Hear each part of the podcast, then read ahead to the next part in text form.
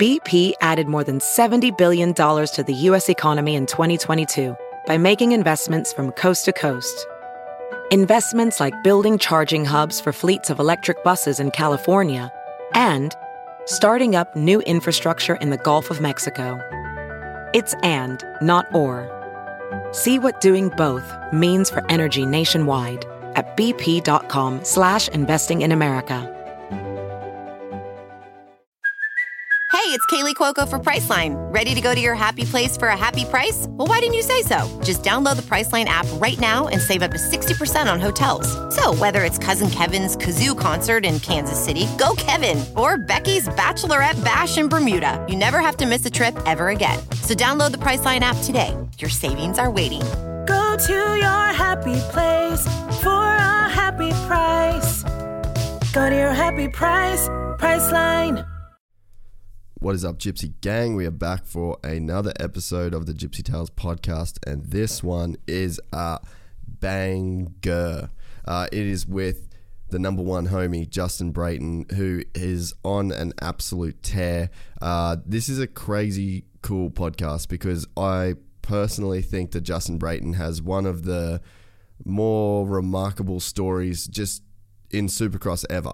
Uh, he is a guy that has experienced almost every facet of racing. He says it in the podcast, and it's so true that at one point he was a nobody arena cross guy that just showed up with a pickup truck and his stepdad, and they went out and he basically smoked everybody. Uh, he got a fill in ride for Geico, and the first time he rode their bike was the first time he ever rode a supercross track.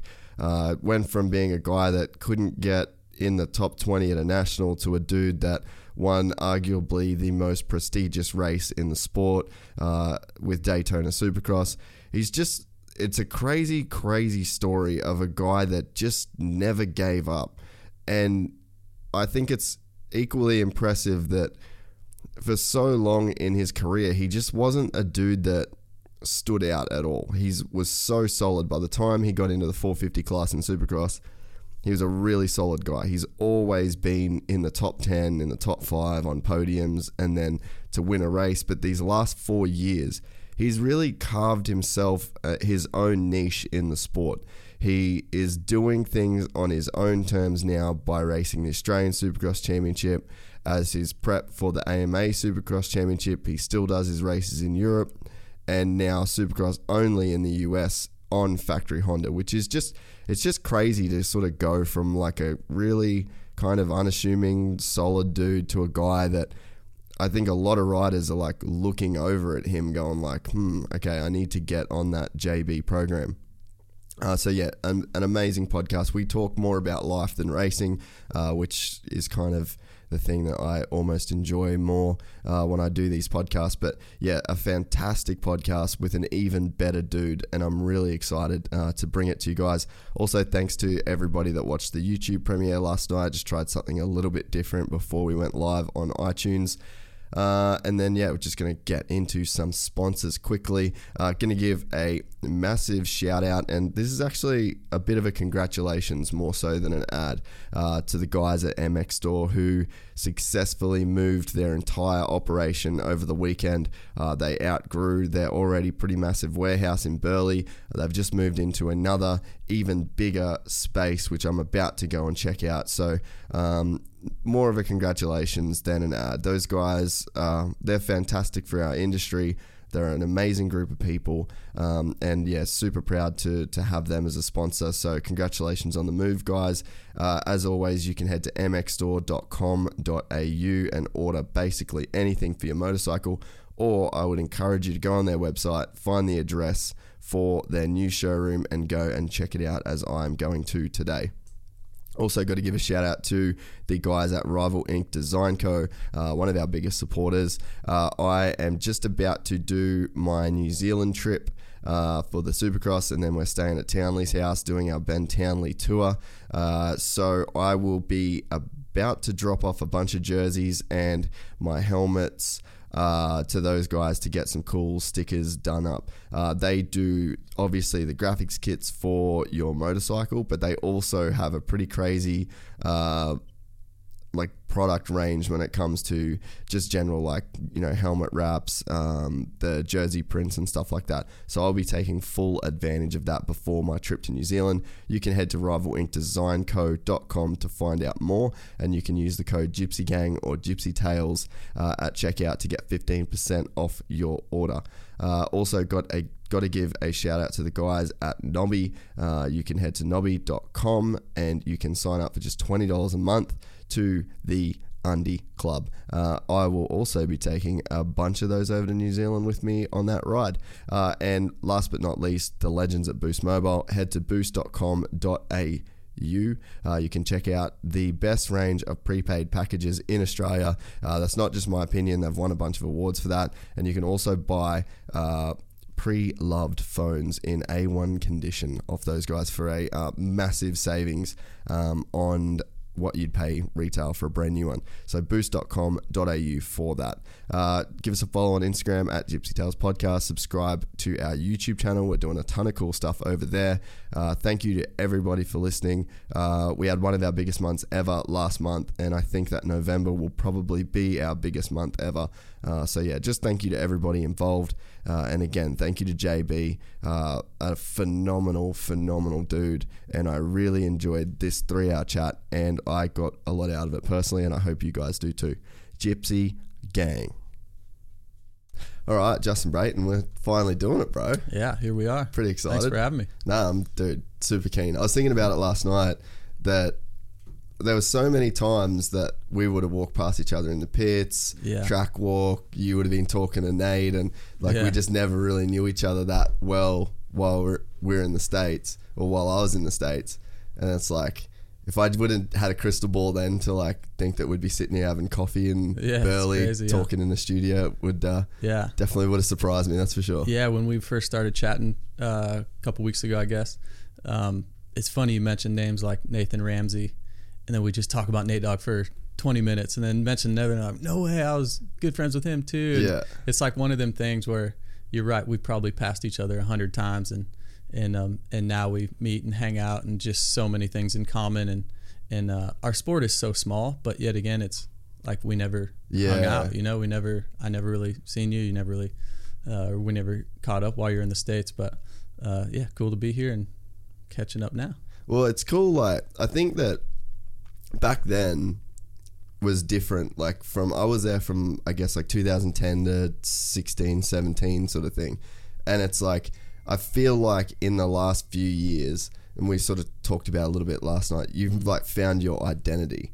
Like Yeah. you sort of not that you would like blend in, but it's like mm-hmm. now you have like such a presence in the sport compared to back then, which is super cool for a guy that you know you were saying last night like you were almost done so it's Yeah. like to go from almost being done to now like really carving out the your own niche in the sport is super cool dude Yeah, yeah, and and I did kind of blend in. Honestly, I was a third to sixth place guy almost every week.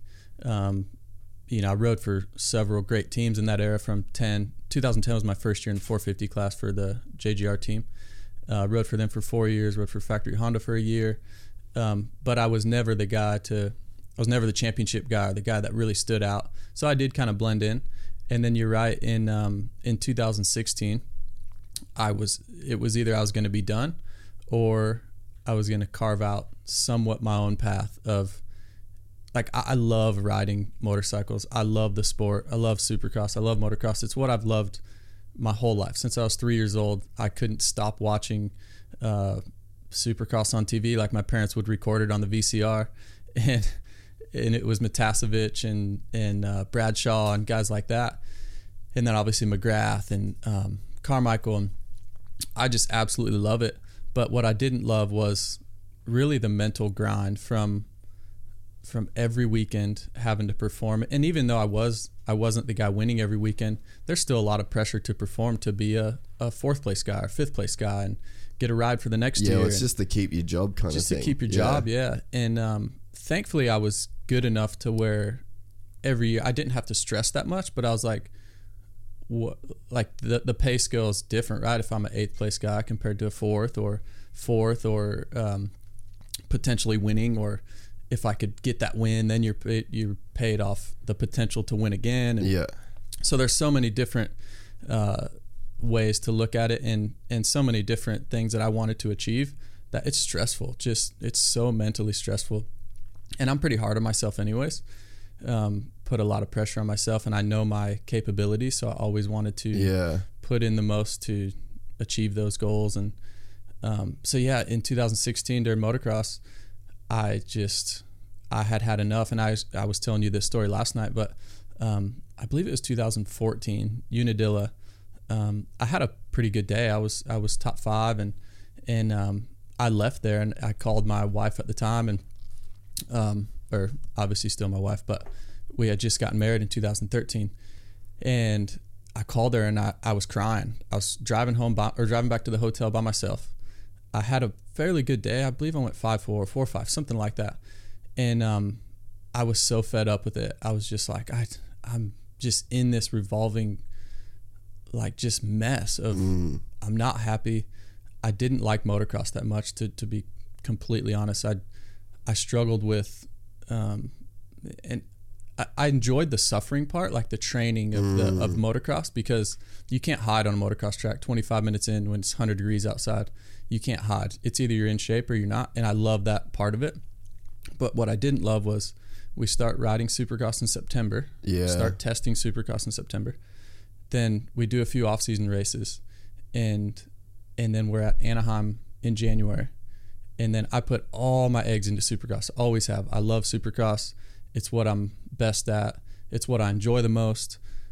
So I would put all my eggs in that basket. And then come May, I'm like totally worked mentally, physically, everything. Oh, and then guess what? You get a weekend off. Well, you don't really get a weekend off because you're You testing test. and training and um, you know you're doing your 30 minute motos and you're trying to squeeze in all this stuff into such a small time frame and then you got to go line up at hangtown which is it's like i've never enjoyed that track. I don't know what it is about that place. I, I think it's probably just everything combined with with the, Yeah. the stress and, Yeah. and travel and everything. And then all of a sudden you got to go line up. And then it's all summer of just completely grinding. So And even like not just the racing, like I've said it before, like just the traveling, Yeah. just being on a knowing like I used to dread Thursdays that you'd have to get up super early. You Yeah. got to pack all your shit. You got to get in the car. You got to deal with traffic. You got to fly. You got to deal with cancel flight. Like that, it's the whole production, like Yeah. everything that takes Yeah. place to go into those outdoors, Yeah. and they're not in like they're not in great place. It's not MetLife Stadium. No, You know, like Yeah. you're getting there, then you got to drive. Like, Yeah. it's a huge and then we got ordeal. to sometimes find a gym if the hotel doesn't have a gym because you yeah. got to do a spin or a run or something like that and then you got to go drive an hour to an autograph signing then you got to find some place to eat dinner and then you got to wake up at 5 a.m to get to the track by 6.30 or so or, or do your morning warm-up and then it's a long day at the race like it's just it's really really tough and what people see on TV is just the the part of it that I wish I could only do, right? I wish you could just show up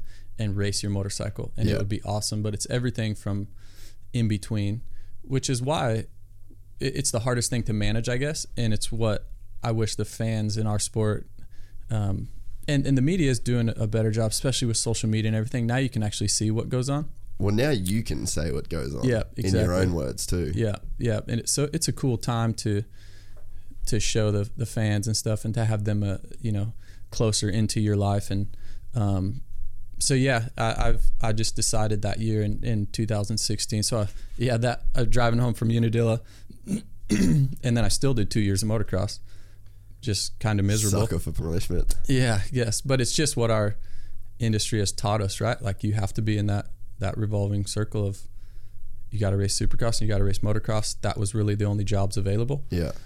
So you kind of had to do it. Yeah. The whole the the thing that's crazy is like everyone says the same thing. Like and it's not like this is a 2019 thing Yeah, where yeah. everyone's saying the same thing. It's like well I don't I just don't know why it hasn't changed or like where do where do we go from here because it's like so many people say it and it's not Yeah. dudes that have been little pussies and complaining like it's the good dudes everyone says it we lose Like you're friends with Jimmie Johnson. Like, Mm-hmm. can you imagine if he retired at 27? Yeah, it'd be crazy. What? Yeah. No, ever, never, not going to happen. Yeah. And nor do people want to. Like, I'm 35 and I love it. Like, I absolutely love it. And I think if if people could take a step back or or try and create their own program, like a like you see RV now coming back in. Yeah. Like, I don't know if he wanted to be done when he was done, but he was probably just so mentally cooked that Yeah, he didn't really have a choice. Um, and then I honestly believe Supercross and motocross are like playing football and baseball. Mm. Like it's it's two totally different sports. It's to, it's different bike setups, which now our bike setups are getting closer and closer together, which they shouldn't be. That's a whole different story about the GPs and why the guys in the GPs I think are doing better than the Americans in, in motocross because it's so specific. Yeah, um, our, our our motocross settings now are just basically roll your supercross bike out of the truck and put some softer springs in the suspension and you're pretty much good. Do you reckon that everyone runs shit too stiff in America? for motocross yeah. Yeah, because that just seems to be like the thing. yeah. Like it's just everybody's bike is Yeah. so stiff. yeah but we go once again we have one week. We Yeah, have one week from supercross that we rode from September to May and now we've got one week to get on much softer suspension and then go to Hangtown. So you always you always kind of show up to the first round too stiff because Yeah. if you go from your really stiff supercross stuff to your on the softer side motocross it's almost always like man this is way too soft. I need to go stiffer. I need to go Yeah. stiffer and then as you kind of get into the season it's like then you kind of find a happy medium. So yeah i just think they're two totally different disciplines.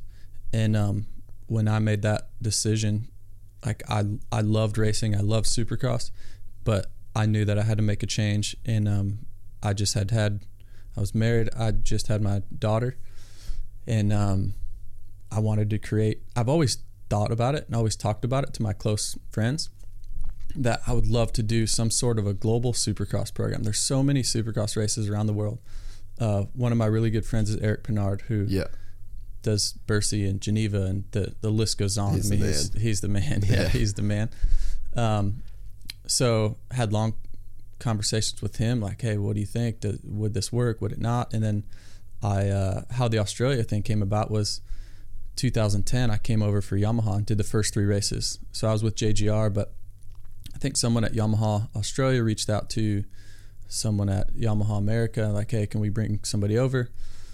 Uh, they asked me. I said, absolutely, I'm in. So um, I kind of fell in love with Australia then, doing the first three rounds and just something different. And the whole vibe of this country is just awesome. Like, I, I love being here, I love everything about it. So then when I left Australia and flew back to North Carolina where I was living, I met my wife two weeks after that. So Australia was really fresh in my head when we met. So we had always talked about it. So you want to go to Australia. You had like the Aussie back. swag. Yeah. You're like, I Yeah. got it because of the swag. I got it because of the Aussie swag. Yeah, exactly. So it was so fresh in my mind that we talked about it a bunch. And then when those conversations were going on, I'd love to go back to Australia. I'd love to go race that series again. But it seemed like the series was strong then, 2010. Then it seemed like it kind of took a dip. You didn't really hear a lot about it, Supercross, anyways. And then it was kind of clawing its way back when I got a message from Yarive Konsky, who runs the Honda team here. And just by chance, I uh, we were out at the beach um, in North Carolina, and I wasn't much of a social media guru at the time. I didn't even know you could send messages on Instagram. so we're sitting on the on the patio, and That's because you're super married. yeah, exactly. Yeah. Um, so my wife was talking to me about these messages that you could send or whatever, and I was like, "Yeah, I've never seen those." So she gets on, I'm on. I'm like, "Hey, where are they?" And I just I had tons of messages, right? And the third one now was Yarive, who had just sent me a message like four days prior, three days prior. No way. So I just happened to click on it, and he said um, something along the lines of, "Hey, I run the Honda team. Would you ever be interested in coming over?"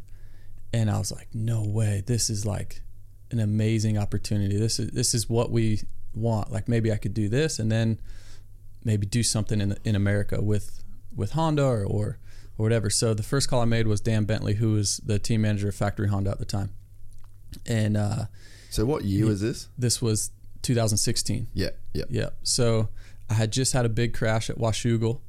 Um, so I I took um, I guess I was out for a few weeks, and it was kind of like the point of no return. Like I'll never, I don't want to ever do motocross again because all the reasons we listed before. Yeah. And there was a pattern of me getting hurt towards the end of motocross, like the previous three years, and I don't think it was.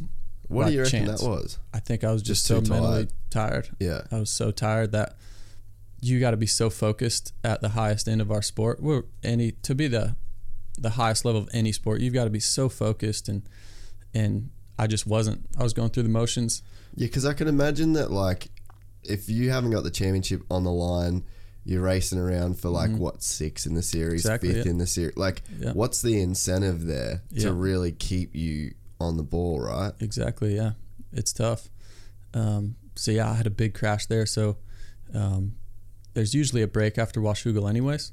There's a two week break, and so we had a beach trip planned, and it was the perfect timing for it because I we had just sat down and um, you know every night we'd just sit there and, and just chat, right? And yeah, we just said, look, I we've got to do something different, and uh, so I made that call to to American Honda, and they jumped all over it. They're like, absolutely, we'll we'll support you Really? and um, and then the balls just started rolling. And literally a month later, I'm in California on a Honda uh, at the Honda test track. We had um, well, and my mechanic Brent at the time was working for me at KTM, and um, we sat down and I said, "Look, I've got an opportunity to go to Australia, but I have nothing after that. I have no ride, but." If you want to have this once in a lifetime experience, we can go to Australia for three months. We're going to do the, I think it was a six race series at that time. Um, you get to work on basically a factory Honda, and we'll go to um, California for two weeks and ride the bike, and then we're out. We're flying to Australia for three months, and um, so yeah, he he had an offer from several factory teams within the sport, and the more we talked, the more it was like, man, you only get one chance at this. You only Yeah. get one shot at being young, one shot at traveling. He had always wanted to go to Australia, so that was a huge piece of the puzzle is to to have him on board Yeah. because it's it's tough to show up in a different country with with a new mechanic and and different bikes and then Honda you know they wouldn't want just anyone working on their stuff and so yeah so he committed um, then uh, yeah the next thing you know we were in Australia. We shipped everything from America and um, we were racing over here. It, wa- it was crazy. It was a crazy couple months of, of my life and then still not having anything in America. So when I left um, America to fly to Australia I had no ride no nothing. I knew something would come about Yeah. but I knew that I wanted to somehow start this program and somehow and even if I didn't get a ride in America I was fine with it I was like look I'm gonna travel the world um, and we'll see what happens So in your head, like even if you didn't get a ride in the US, you thought like I'll do the Aussie thing. Hopefully, I can win that championship. There'll be some bonuses or whatever that come with that, and then I'll just do races around the world that I want to do, and just sort of chase the prize money and the appearance fees and stuff like that.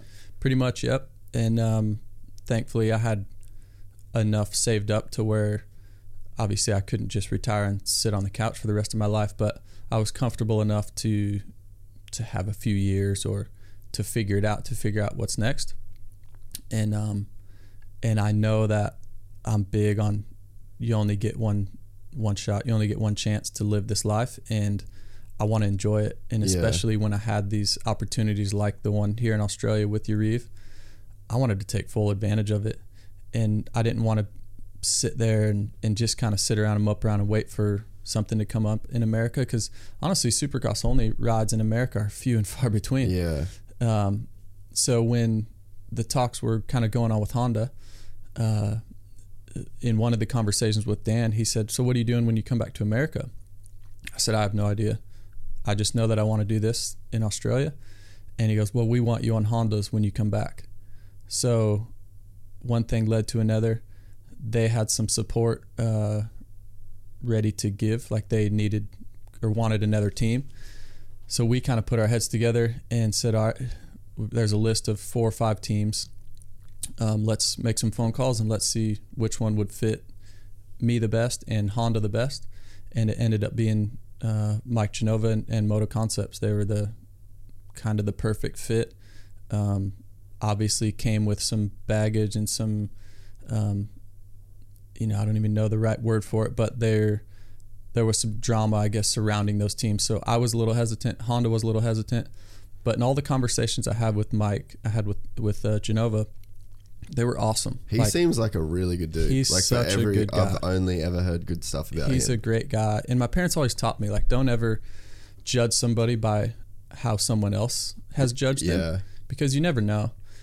So that's how I went into it, and um, it it all came together while I was here in Australia. While I was racing over here, I was on the phone working deals and um, kind of my own agent and and playing that role of between Honda and Genova, and then myself, and so yeah, so they ended up, you know, obviously now we know the story, but they was the big hang up Alessi? Was that like the one of the big problems that was with a few it, or- sponsors, but not really. No, Yeah, okay. not really. Um, Because No, he's actually a pretty good dude too. Tony's really. a good guy. Yeah, yeah. He's Very misunderstood guy. he is misunderstood. I think where the most drama, I guess, comes in is with with his own sons. Yeah. Just because, and now me being a father, I kind of get it. I mean, that's that's an extreme I was side of gonna it. say that's taking it. To Yeah, it's taken it to a whole nother level. But I could kind of see where he's coming from a little bit. And if you know their whole story, the Alessi story, it's crazy. It's Yeah. absolutely crazy. Of basically, if we don't win this race this weekend, we're not eating next week. So, kids, you have no choice. You have to go win the race. So, we're going to do anything we can. We're going to cheat. We're going to do this engine. We're going to do that engine. We're like, it's pretty crazy. That's a whole nother story. that's I mean, it's, that's a it's wild. eh? Yeah, yeah. Uh, so I, I had nothing but great interaction with Tony, and that's the one guy. He's I always said he's a racer's team manager, like, and what I mean by that is he'll do anything to make your motorcycle competitive enough to go win the races or to the best of our capabilities uh, within the team and that team structure to go do the best we very can. So, um, yeah, so then we landed. So they ended up hiring Brent as well, who was my mechanic Yeah. um, that went to Australia. So the the pu- the pieces of the puzzle were just really falling into place, and it took you know we had a short amount of time to do it, um, but yeah, it just it all came together, and, and uh, like I said, with Honda and Moto Concepts, and then I ended up winning the championship over here. Uh, so that kind of set me up and gave me some confidence for America. Uh, there's something about a Honda that has just always fit me. I grew up on Hondas, and there's just something about me on that motorcycle that I just gel with, and I picked right up where I left off uh, in, in 2012 on that bike, and yeah, kind of the rest is history. What was it about Australia that you just were so into? Because like I've got a lot, a lot of American friends where if they can't get their Dunkin' Donuts, and if you know what I mean, like they just like when we were in Costa Rica, box, huh? when we were in Costa Rica with Carmichael, he was just looking for every hard rock, every like just everything American that he could get, and it's like that's I would say that is most Americans. So like to hear a guy like you that just like loves coming to other countries and living in other countries, like Yeah. uh, why why do you think that you're so different in that? Because I'd say that's an outlier for an American. Yeah, I, I don't really know. I think it's part of it is my age. I've got to experience a lot of different things, and um, I think the older I've gotten, the more I have an open mind to stuff.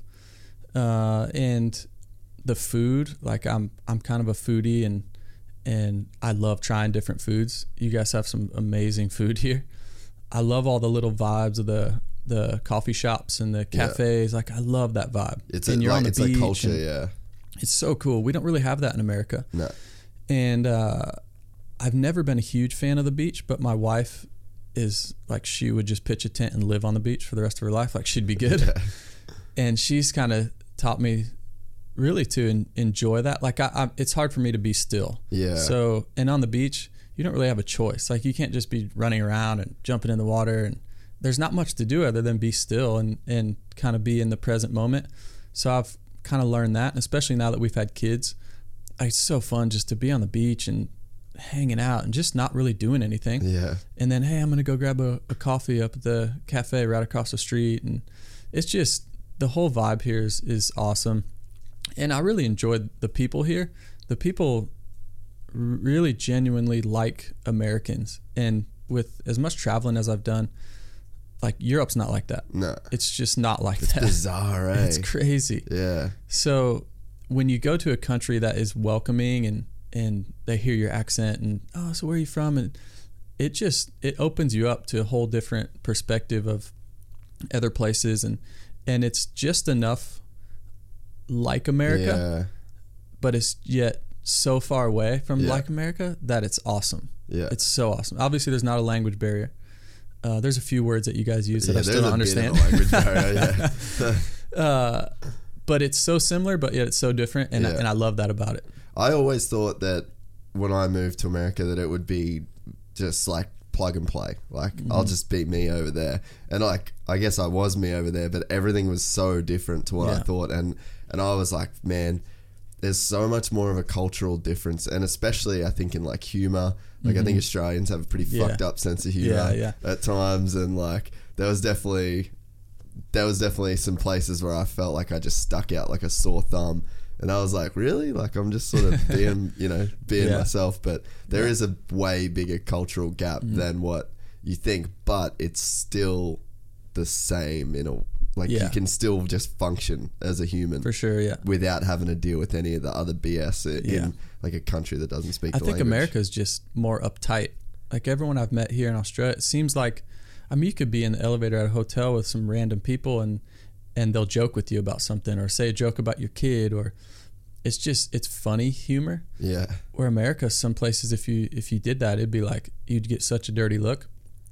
And yeah, I think they don't take themselves as serious over here. Where America it just seems like everyone has their their destination where they're going that day, and that's the only thing that matters. And get out of my way because I'm going to that. They don't enjoy anything from A to B. Where here it's like breakfast people enjoy like they're just in the present moment. I believe more than Americans. Not Yeah. saying all Americans are like that, but the majority of places you go, it seems like no one's really in the present moment. And that's what I've enjoyed about here because I wasn't like that. I really Yeah. wasn't. I was so focused on my racing, and that's the only thing that mattered. And get out of my way because I need to go get X result this weekend. And that was going to be my whole identity was that number that I got on that weekend, yeah, which sucked. It sucks living like that because if you have a bad weekend and you get eighth and you got to live with that the whole week, it's just not fun. and your self worth is tied to that number. Exactly. Yeah, Exactly. So I've always tried to I have a ton of friends still back home where I grew up from. That's I'd say 95% of my friends that I talk to are my friends from high school or cool. friends that I've grew up with. Because my identity is not tied to yeah, my result on the weekend. I can call them, we can have a conversation. Uh, they know me as a person before I was ever a racer. Where in racing, you're so tied to that result, and that's a that's really not a great situation to be in. And honestly, Mike Genova has he was big on that. That he didn't care the result. He really didn't. Of course, he wanted to do well, to do but he wasn't going to treat me any different if I won Daytona or if I got 12th at Anaheim. Like he really wasn't, and that's what was cool because almost every conversation I've ever had with him, we talk on the phone for anywhere from an hour to three hours. I know that when he's calling, I'm like, all right, I got to set aside some time because Yeah, we're gonna have some deep conversations. yeah, It's never about racing. It's always about life, and I love that. I love talking about being a parent. I love talking about being a better person. Being, um, it's fun to talk about being a better racer, but not just on the track. It's fun to talk about what's going to make me a better racer, doing these things away from the track, or mentally not worrying about that so much, or like that's where the past four or five years have have really taken me is really not not being so concentrated on the number that I got on the weekend, but more my effort and then how and my happiness. That's really where the Supercross only thing came from was I can control my happiness. Well, you need to take control of it because you're only Yeah. here for a short amount of time. And if you're just going to be stuck in this miserable, you know, circle of oh, I got third this weekend, so I'm stoked and I'm happy and my life is better. Then all of a sudden you get seventh and your life sucks. Like yeah, I hated that. And I wish more kids didn't have to live that. but I know it's a reality. It's a reality of sport, but I think there's a different way around that and and certain things you can focus on and and not be so in that mess. Did you start to? Did you just have like a change of thinking just about being like a, a human in general, as opposed to just like being a racer? Because the one thing with you that is like really striking is just like you know how you were saying last night, like oh, you feel like the Aussie dudes don't have an ego. You literally don't have any f- like shred of an ego at all, and it's in, even like last night we were talking and the conversation got we got into like yeah talking about Charles and people we knew. Mm. And Jay Wilson was there and like he was in the combo. And you literally circled back to like make sure he was included back into the combo. Like that's the that's the hallmark of a person that with like a lot more going on than just like one dimensional race like you that's Yeah. like that's really thinking about other people and you're in these you know social circumstances. Like that's not Yeah. Something that is common for a guy at your level i don't think Yeah, I think just because I've been, I've lived it with with an ego, and it doesn't work. Like, so there was just- a point that you did I think so. I think you, I think there's some truth in in to be at the highest level. You kind of have to have some sort of an ego, mm-hmm.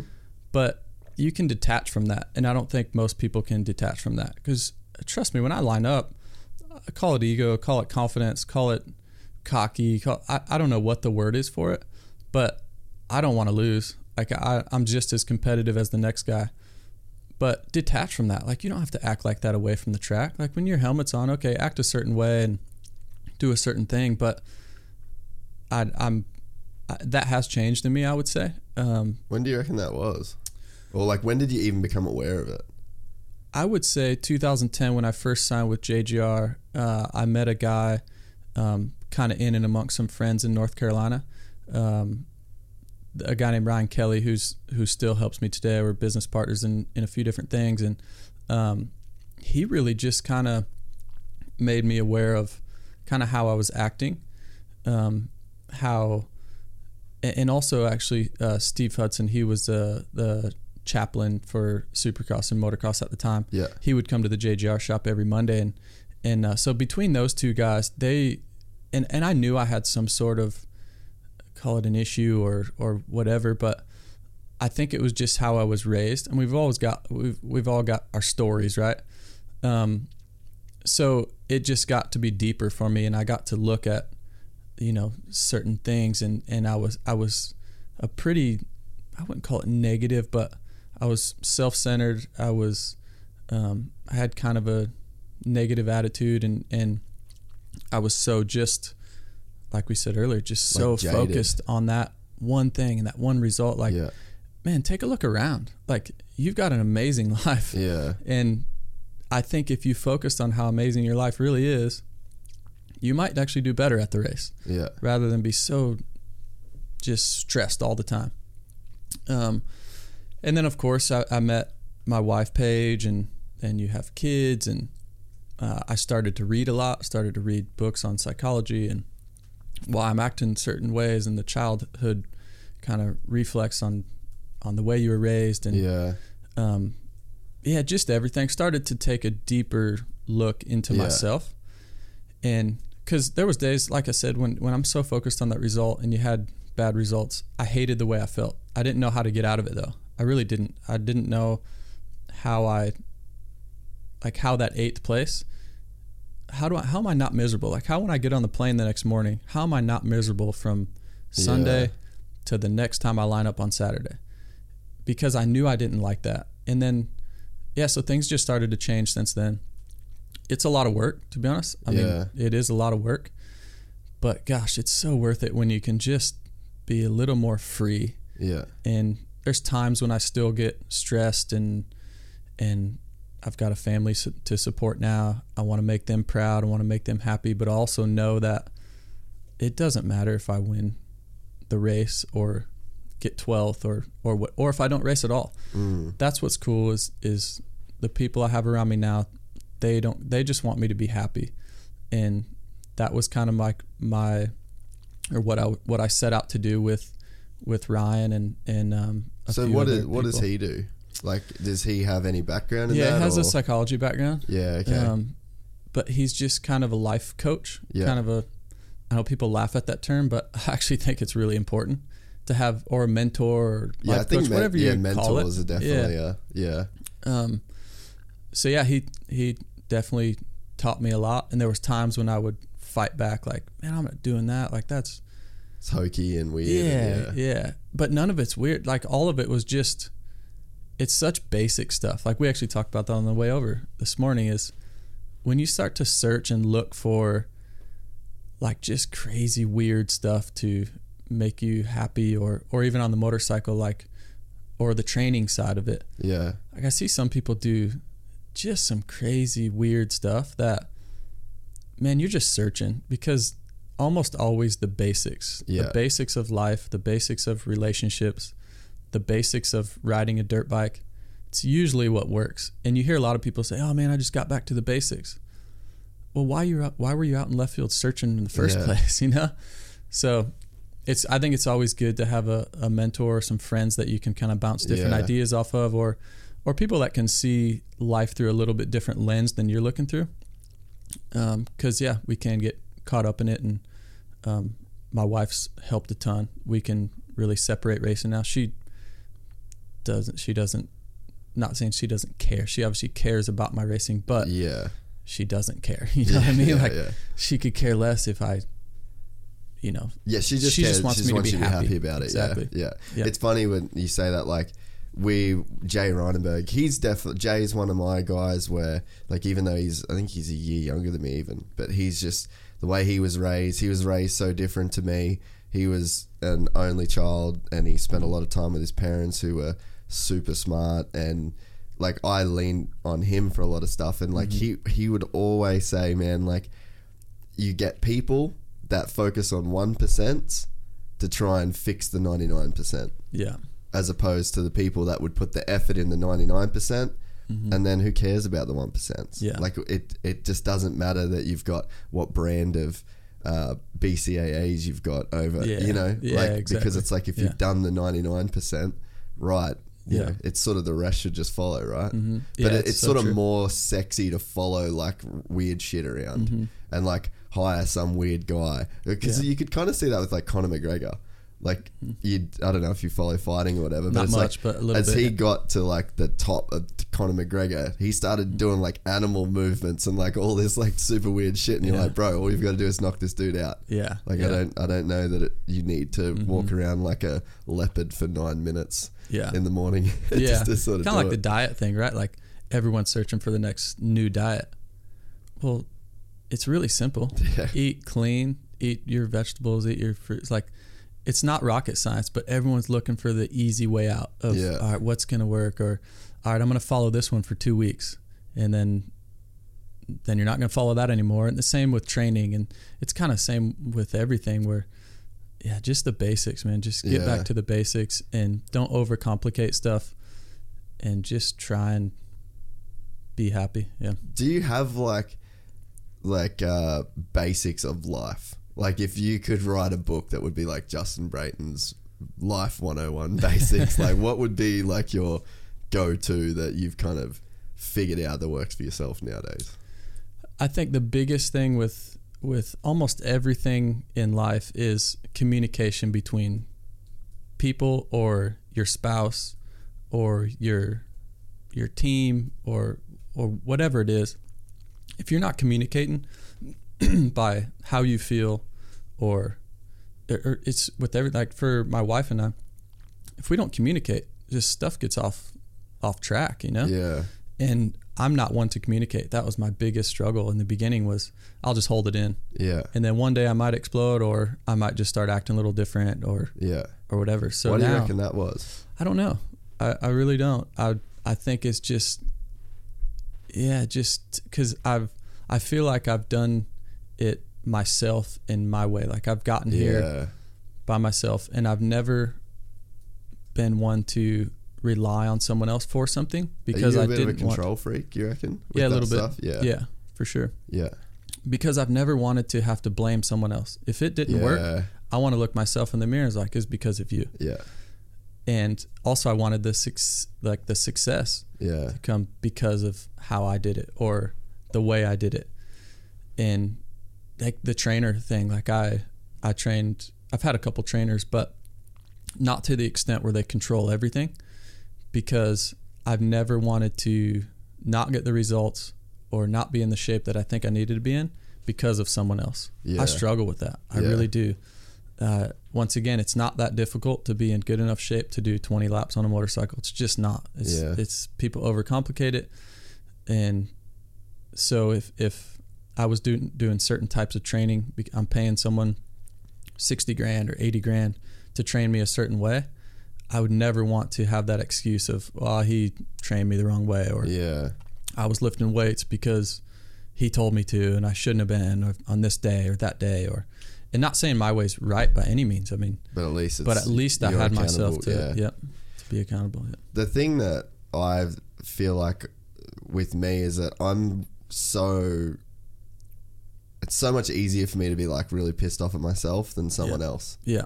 So I think that's what like my control freak side Mm-hmm. of it. Like I'd rather grind myself into the ground, Yeah. work and then pass it off or whatever Yeah. to So somebody else. Yeah, Yeah. because like, but I, for me, I think it was more like I just I just don't want to be mad at other people. Like I just found it way easier just to be mad at myself. Mm-hmm. Yeah, yeah. But then I feel like that comes with some There's some baggage with that. yeah, too, there's some yeah. Mm-hmm. baggage there when you get in a pattern of like being bummed on yourself. Yeah. If that makes sense. Yeah. And with a lot of things in life, you have to learn to trust other people, right? And that's tough for me as well. It's tough for me to trust people.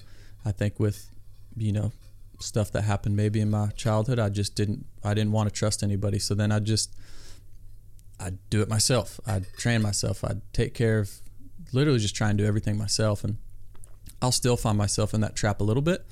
Like, all right, well, if they're not going to do it the right way, then I'll just handle it myself. Yeah. Make sure it's done the right way.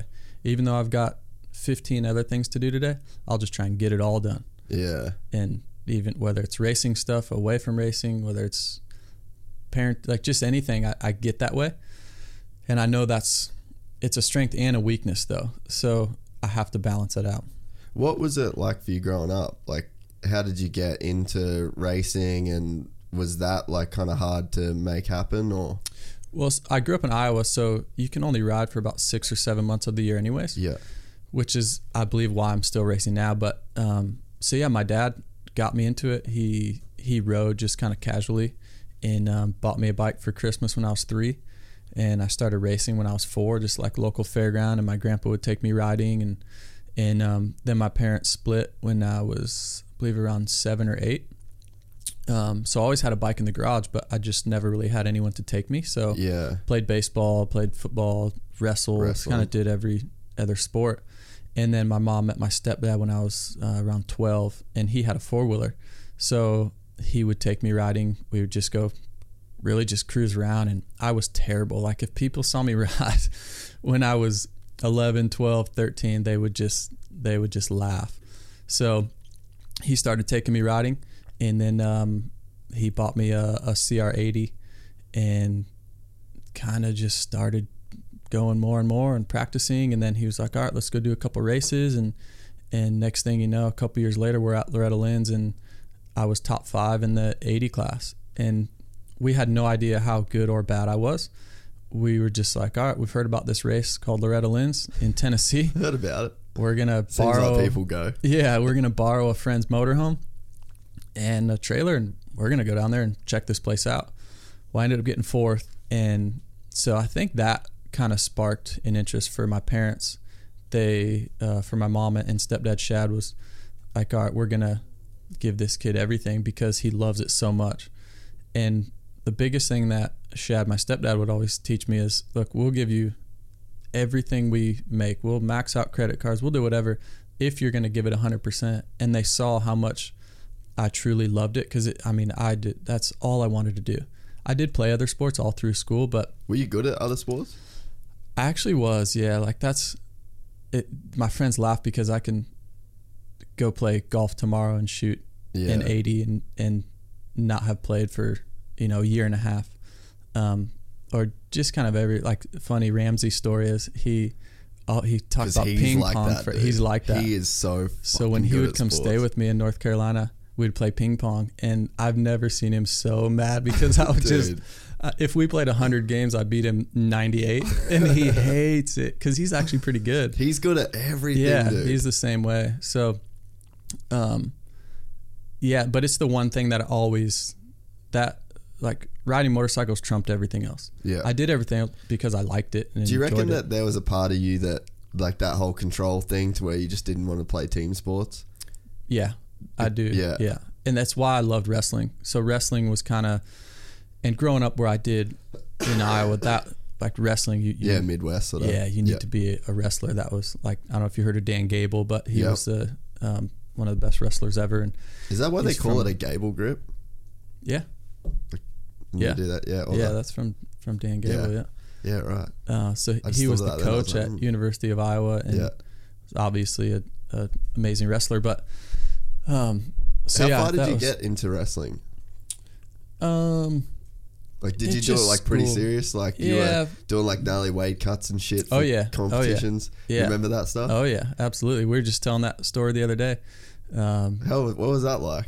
I loved it. Yeah. I loved that. I, I mean, I loved Because if you like to grind, wrestling is wrestling's the sport. it. Yeah. Yeah. yeah, You'd be, you know, eight or twelve pounds over and got to cut that weight and How were wear you doing it back then? Like the plastic bags and just jogging Yeah, around. plastics bags. But also, one of my friends had a he had a sauna in his basement that we put a, a bicycle in, and he had a, a boxing bag as well. yeah. So we would just sit in there and cut weight, or go to the local YMCA. It's like a gym, Yeah. and sit in the sauna, and then run. And yeah, it was crazy. Then something cool about like the the bond that you've got with guys in Totally, like the wrestling the room, or yeah. because you just Mhm. like I. I think like some of the boys here even get a bit pissed off at like how much time I spend with my jiu-jitsu Yeah. boys, but, but it's like you don't get it. Like Yeah. we're fucking bashing each other. Like there's such a like a mutual respect that you get, and Mm-hmm. then when you know the boys are cutting weight, you want to go in the sauna with them, or when they're you know getting ready for a comp, like you'll just be a punching bag for him. Like there's a cool bond that gets Mm-hmm. for formed. sure huh? yeah yeah and it's why most people when they retire from sport or whatever they're doing they always say hey what do you miss the most i miss the boys like i miss the locker room i miss the track days the long test days like you'd miss those things you don't miss the races that you win or have won or you don't you don't really miss those days. You just miss the camaraderie. Like i know the one thing that i'm going to miss the most is the test track days. Like Yeah. just hanging out with the boys and you're doing motos together and it's just so fun so fun. Um, but going back to the wrestling thing i remember nights when i would get home from wrestling and my mom would have a can of green beans. Like that's all i could eat was just that can of green beans because i had weigh-ins in two days or whatever it is. So uh, yeah just interesting times and um, but that was my favorite was was wrestling because it was so similar to moto Yeah. it was really simple. You work this hard, you're going to get this result. You work this hard, you're going to get that result. Yeah. And moto, or I, I guess business or life is kind of that way anyway. Yeah. But those ones you couldn't hide. You couldn't, like if you played baseball, you, yeah, you might strike out four times in a row and you might miss a catch in the outfield and you might still win the game and you're Yeah. still celebrating. Well, you didn't do anything to win the game. You know what I mean? So Yeah. I didn't really like that feeling. Or you could be the opposite. I could hit four home runs and make some crazy plays, and you might lose the game still. So Yeah. it was totally out of your control. Where wrestling, or like you in jiu-jitsu, is just straight up one on one. You can't hide. If you've done the work, it's going to show. If you haven't, um, same in a in Supercross. You know the last five laps, or your bike setup, or all of it. Like if you haven't done your work, there's no hiding. Yeah, and there's a weird thing about the like level of accountability Mm-hmm. of putting yourself just by yourself. Like especially I'd say more so in like a wrestling or a jiu-jitsu sense because it's literally just two dudes on a mat. Yeah. And it's like one dude's going to win, one Yeah. dude's going to lose, and everyone's watching you. and it's like yeah. it's a If weird worked, experience, like, huh? oh, that sucks. Yeah, and it's so you weird. work harder. Yeah. Yeah, it's like Yeah. weird to like have that headspace, but Mm-hmm. then like voluntarily do it. I always wonder about like the headspace that you've got to be in to voluntarily put yourself in front of all of those people in a 50-50 chance and then like you don't even know how good the other dude is Mm-hmm. Yeah, like he could be so much better than you and you like literally don't even have no a idea. chance Yeah, yeah. I think that's a unique part of, um, I guess, just us, right? Like a lot of people don't want that. They don't want to put themselves out there that much to do a sport that's one on one. Nothing against those people, but, I just what do you think it takes a. I don't know. I've never thought about it. It's because I've known no different. Like I've never been on the other side of the fence, so Yeah. I kind of think it's weird not to feel that way. So, yeah, but I, I guess the the pressure of if you do lose, you're judged. Um, maybe di- people have a different mindset of when when they do lose on the way people are going to treat them or or whatever, which is part of the reason of what we talked about earlier, your identity and winning or losing or eighth or tenth or um, some people just don't want to face that fear, I guess. Um, I, I love facing it, and I still get to face it almost every weekend. Uh, but I just have a different way of going about it. If I don't achieve the result, or if I'm one on one and I lose, I have a different outlook and, and way of processing it and moving on and kind of leaving it there. Um, for you, maybe just leave it on the mat, and that's that. Where it's hard to do though. Yeah. Do you think that by doing that kind of stuff, like ra still racing and like putting yourself out there and like trying to achieve these, like, just dude, to win a freaking supercross is like almost impossible, right? Mm-hmm. Like, 19 dudes won't do it. Yeah. One dude will. And Yeah. it's like, but um, obviously, like, you get something out of it that keeps you coming mm-hmm. back. And, and I think it's interesting what you were saying before. It's like, you've won races, you've been on podiums, but the stuff that you miss is the track days. Mm-hmm. But that is kind of that's like a metaphor for the whole enjoy the pro. It's like the Yeah. process, not the Yeah. the destination, right? Mm-hmm. Because it's like that's the sort of that's the thing is like you Yeah. do enjoy the process of it, Yeah. and it's like if you can get to a point where you enjoy the process, and the results sort of like like it's kind of what you it's like your guidepost, but it's Mm-hmm. Yeah. not the thing that you live and die by, right? Yeah, for sure. And that's over the years. That's the most fun part. The process of of trying to achieve what you're after, right? And yeah, th- those are the days that I I don't take for granted, uh, especially now that I know who knows how many more years I've got to race. And so yeah, just being in the grind with your fellow competitors or training mates or coach or whatever it is, uh, the process is man, it's just so fun. And to have goals, right? Like I, I can't believe I, I it would be a bummer to not have that, to not have that carrot out in front of you to Yeah. chase, to not have those goals to all right, here's a, here's a roadmap of how I think and my team thinks we're going to achieve these results. Let's try and get there. Yeah. But it's four months. Or I actually said to you last night, I said my 2020 Supercross season started in June for Yeah. me. Like that's how long it takes to be prepared. And I've had years in the past where I think the question you asked was, can you kind of uh, enjoy Australia or be on more of a holiday than normal? Yeah. Well, the answer was I've. It's been kind of split. The first year I was here, it was basically a holiday, and I paid for it in Supercross season in America. The next year, I fully just buckled down, and it was just full on training, and and I had maybe the best season I've ever had. Um, last year was kind of in the middle, like a kind of holiday, kind of uh, train, and then and ended up getting sick, so it was a real struggle. And once again, I paid for it in America. This year, I've it started in at the end of June of preparing and and then the um and I think you can kind of see it in in my riding and training and mindset and um, we've done everything we can for our immune system to be boosted this year for me and and my wife and kids and um, so yeah it, it it's a long process but that's that's the fun part. And the thing is you don't even know for sure if it's going to work and it's that long of a process. But you just know I, I've just taken stuff that I've learned throughout the years, and once again go back to the basics. It's not rocket science. You kind of get there and, and take that road that you believe is going to work for you, and get after it. When when you um when you did that first Loretta's, was that like the first time where you went, okay, I could be a professional at this? Because you've probably got one of the gnarliest, most roundabout stories to being a factory Honda rider in 2019 of, Mm-hmm. Yeah, of yeah. anybody. Like it's such a crazy story to come from where you come from. Like it Yeah. it, it might even be underappreciated, bro. Like, Yeah, it probably uh, is underappreciated. Yeah, no, I, I had I, being a professional supercross racer wasn't even on the radar. It seemed like where I grew up, arena cross was the big thing because the opener of the arena cross series was in Des Moines, Iowa, every year.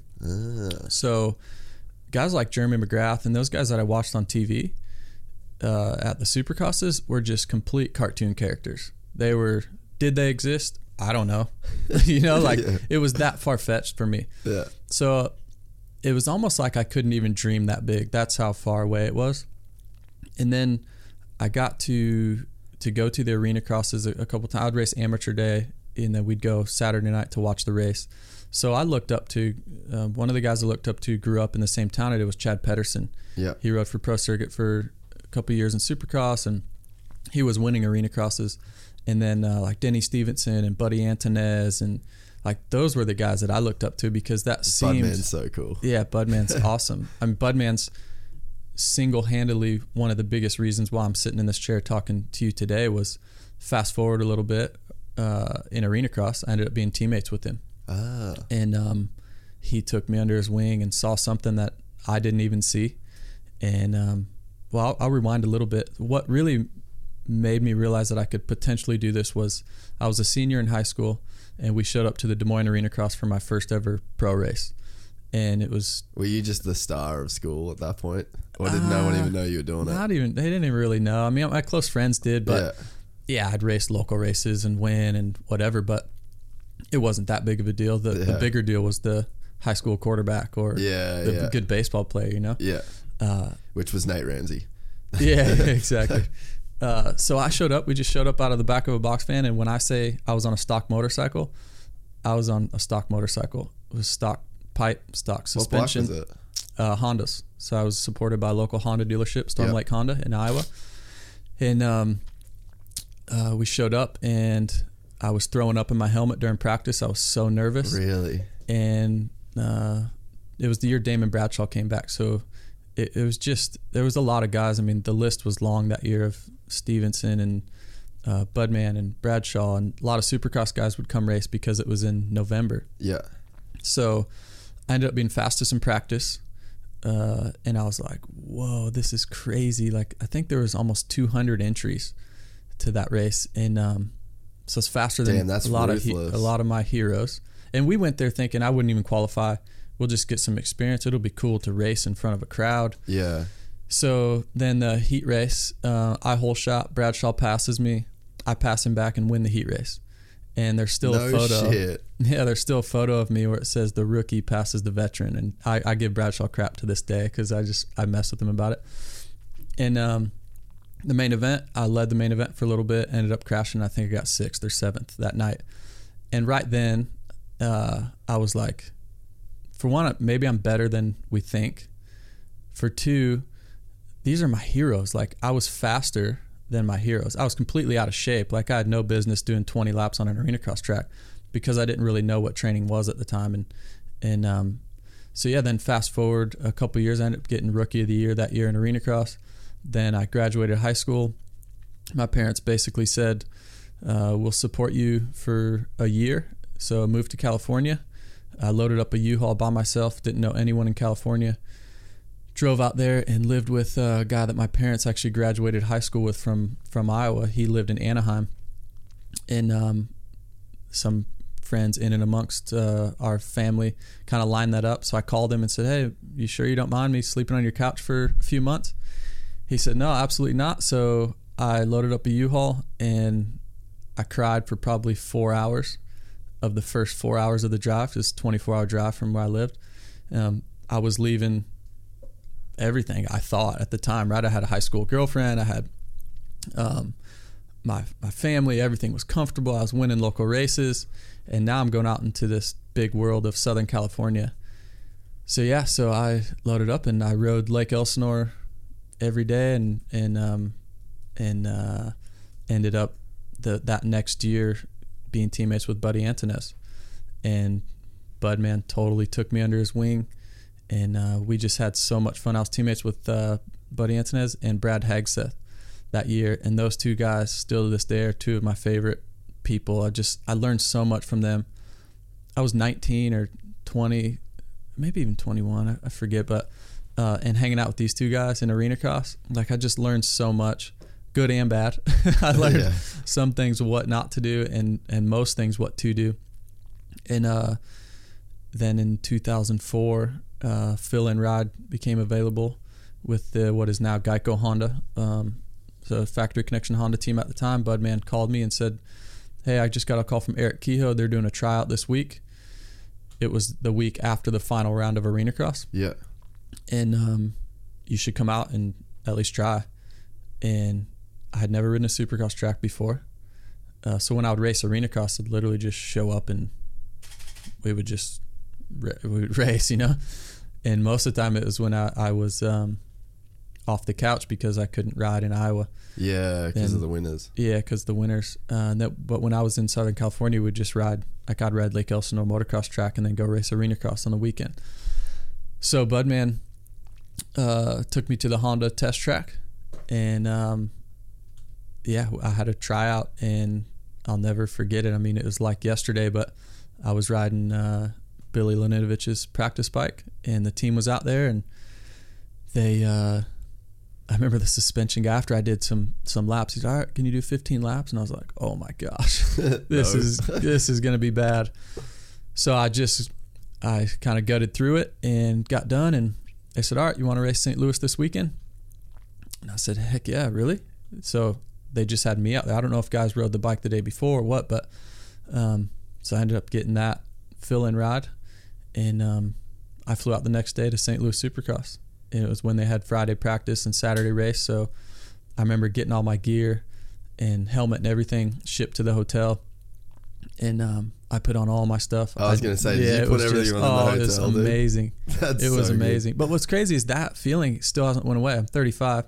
When I get new gear and new helmet, new boots, like I just, I froth on it. Like I, I love that. Um, so yeah, Budman got me that kind of first fill-in ride, and then he was kind of like my acting agent for a while because he was in that Yeah. that kind of field of work, and um, ended up getting a two year deal with Motor World. It was Motor World Suzuki at the time, but that fill in ride uh, helped me get that. Do you remember the first, like your first laps around the Supercross track? Yeah, yeah, I was like a fish out of water. Yeah. Did it Yep. feel super weird? Yeah, super weird. Uh, and then, I mean, for half the day, I didn't even jump the triple. Really? Yeah. Well, that was so. The day before I did the the tryout thing, Budman brought out his 250 uh, four stroke practice bike for me to ride on the track, just to kind of get the track down.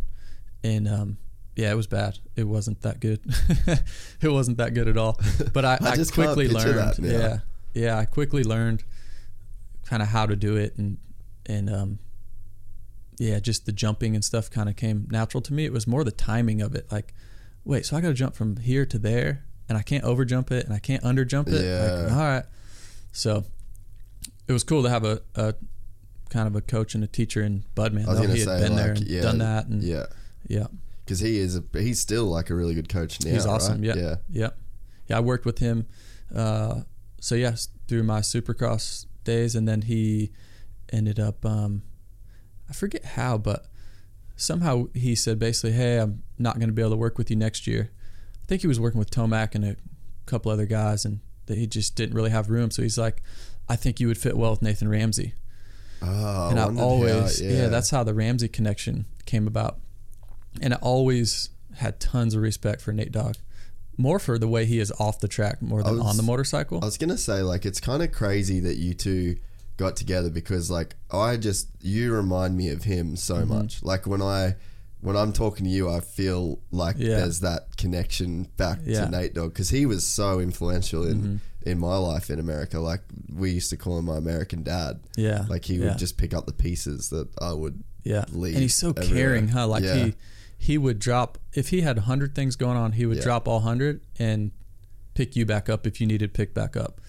And uh, so we clicked right away. We just, man, we had so much fun together. And if he wasn't with KTM, I'd still be working with him today. Yeah. we just, we would be between him and Budman. Those two guys are just, for one, two of my favorite guys, but also very, very smart. Like they're smart guys, Mm. and um, I try to emulate Nate Dogg on a daily basis from, um, just life. Like he's Yeah. he's he's got it figured out on how to how to navigate life. Yeah, and he's one of those people that is so so genuine. Yeah, Like there's just no, Yeah. you know, like he'd drop a hundred things for you. Like Mm-hmm. there's definitely people like that that they still would drop all hundred things to help you out, but then you'd hear about it. yeah, totally. Like yeah. he, there's You just not even with that me. with him. Yeah. Mm-hmm. Like there's just there's something so like he's like a monk sort Yeah. of type dude almost, and like the way that he. The way that he talks to people, the way that he handles situations, like Mm-hmm. he is definitely a, a. If you want to aspire to be like anybody, Yeah. he's definitely the kind I of guy. I think a lot of people don't know that about him though, huh? They- Like you got to kind of know him to figure that out. He's not gonna Well, that's because he won't tell you. exactly, yeah. And he's the type of guy that I never needed to impress. Where I think a lot of riders and and uh, even to their mentors or coaches, like you're always looking to impress them. Where Nate, I could I could cry to him. We mm. could laugh. We could like just anything. I could be a human being, I guess, to Nathan Ramsey, and I didn't have to just be the racer. And even with Budman too, same thing. Like if we're driving to the track, we're not talking about my schedule that day at the track, or we're not talking about things we're going to do that day. We're more talking about your marriage and how to be a better person and your mm-hmm. experiences in the past of certain things. And I love that. I love getting deep with people about life I just think you learn so much from that, mm-hmm. and and you can.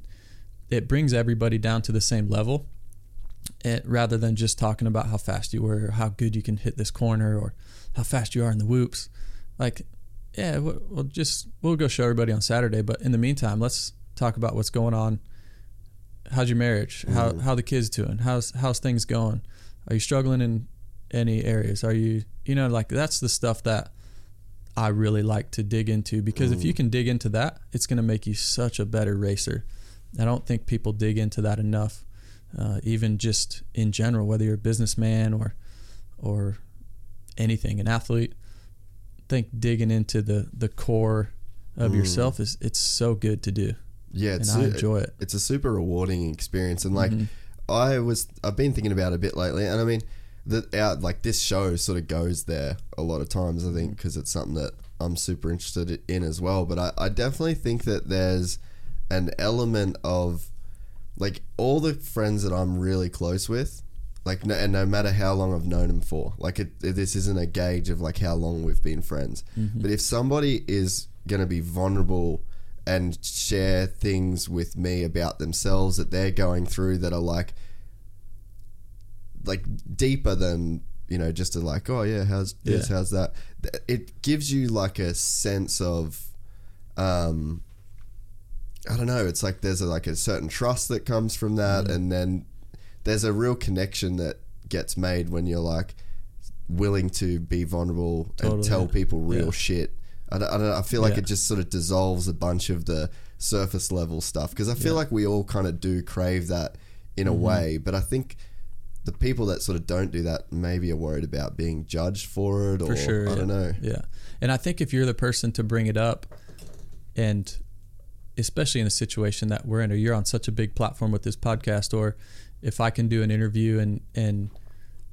you know share some of my weaknesses with people, it automatically brings people to your level, Mm. and and I, I love that. Like just I could tell right away we haven't known each other long, but just last night the conversation like we could have surface level conversation of you ask me a question i have an answer. Mm. And then you have a question of well why do you think that is? Mm. And then we talk about that. And then you get deeper. Deep, like i love that. Mm. Because there's always a surface answer. Hey how you doing? I'm good mate. How are you? Mm-hmm. Good.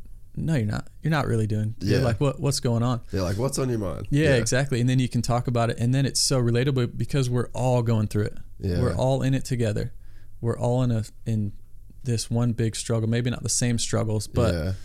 we're all dealing with it. It It's doesn't like matter different versions of the same won- struggle. Yeah, and, and we kind of talked about it as well last night. Just some of the most successful people in the world have deeper struggles than you could ever imagine. Mm. And that's helped me a lot with being friends with some of my idols of like, man, wait, what? When you were winning all those times or you did this, you were going through that? Like, really? Yeah. No one would ever know that. So it just we're all human beings and it it kind of just it makes you so much more relatable to everyone and and I think that's the the best part about it. Like I just I love getting in those deep conversations and um yeah, because we're not all yeah, we're doing good, but we're all in a struggle as well. And it's good to learn from people too. Like even um, just the last couple of like the last couple of weeks, there's been some fucking awesome guests on where I've like I've learned a lot.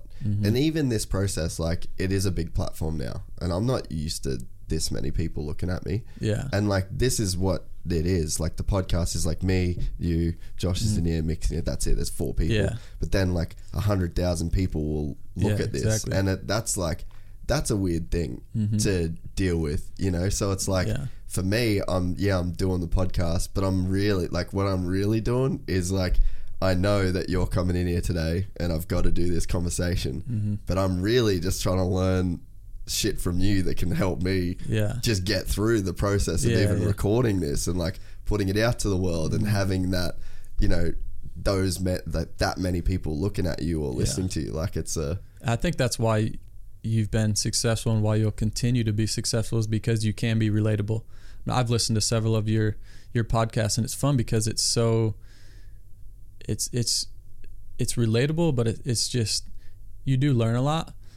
But it's no BS. It's not in here talking. We're not just talking about the races I've won so mm-hmm. far in Australia, and we're not just talking about Daytona. We're talking about life. Like, I, and I and I love that because I race motorcycles for 20 minutes a week, yeah yeah maybe. true. And some on the weekends off, you don't have anything. yeah What what's in between that? Yeah. What what do you think about when you're at the semi truck in between races? What what's your home life like? Like what what's your thought process all week and and um so I love taking a deep dive in that and that's what we talked about earlier. Ryan Kelly has helped me so much with was just kind of that navigating through my thoughts.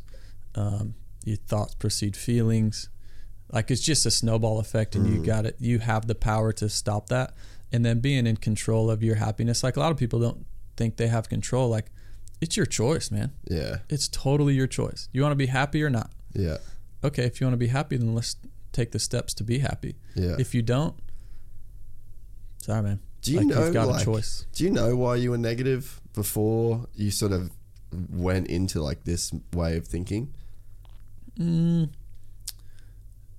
uh, I mean, not really. Like I can't pinpoint one thing, um, but I think just probably my childhood and like with your like, parents splitting up yeah, and stuff Yeah, and I I got to see my mom like my mom's like me. Like she, she had three kids. Um, she left my dad at the time.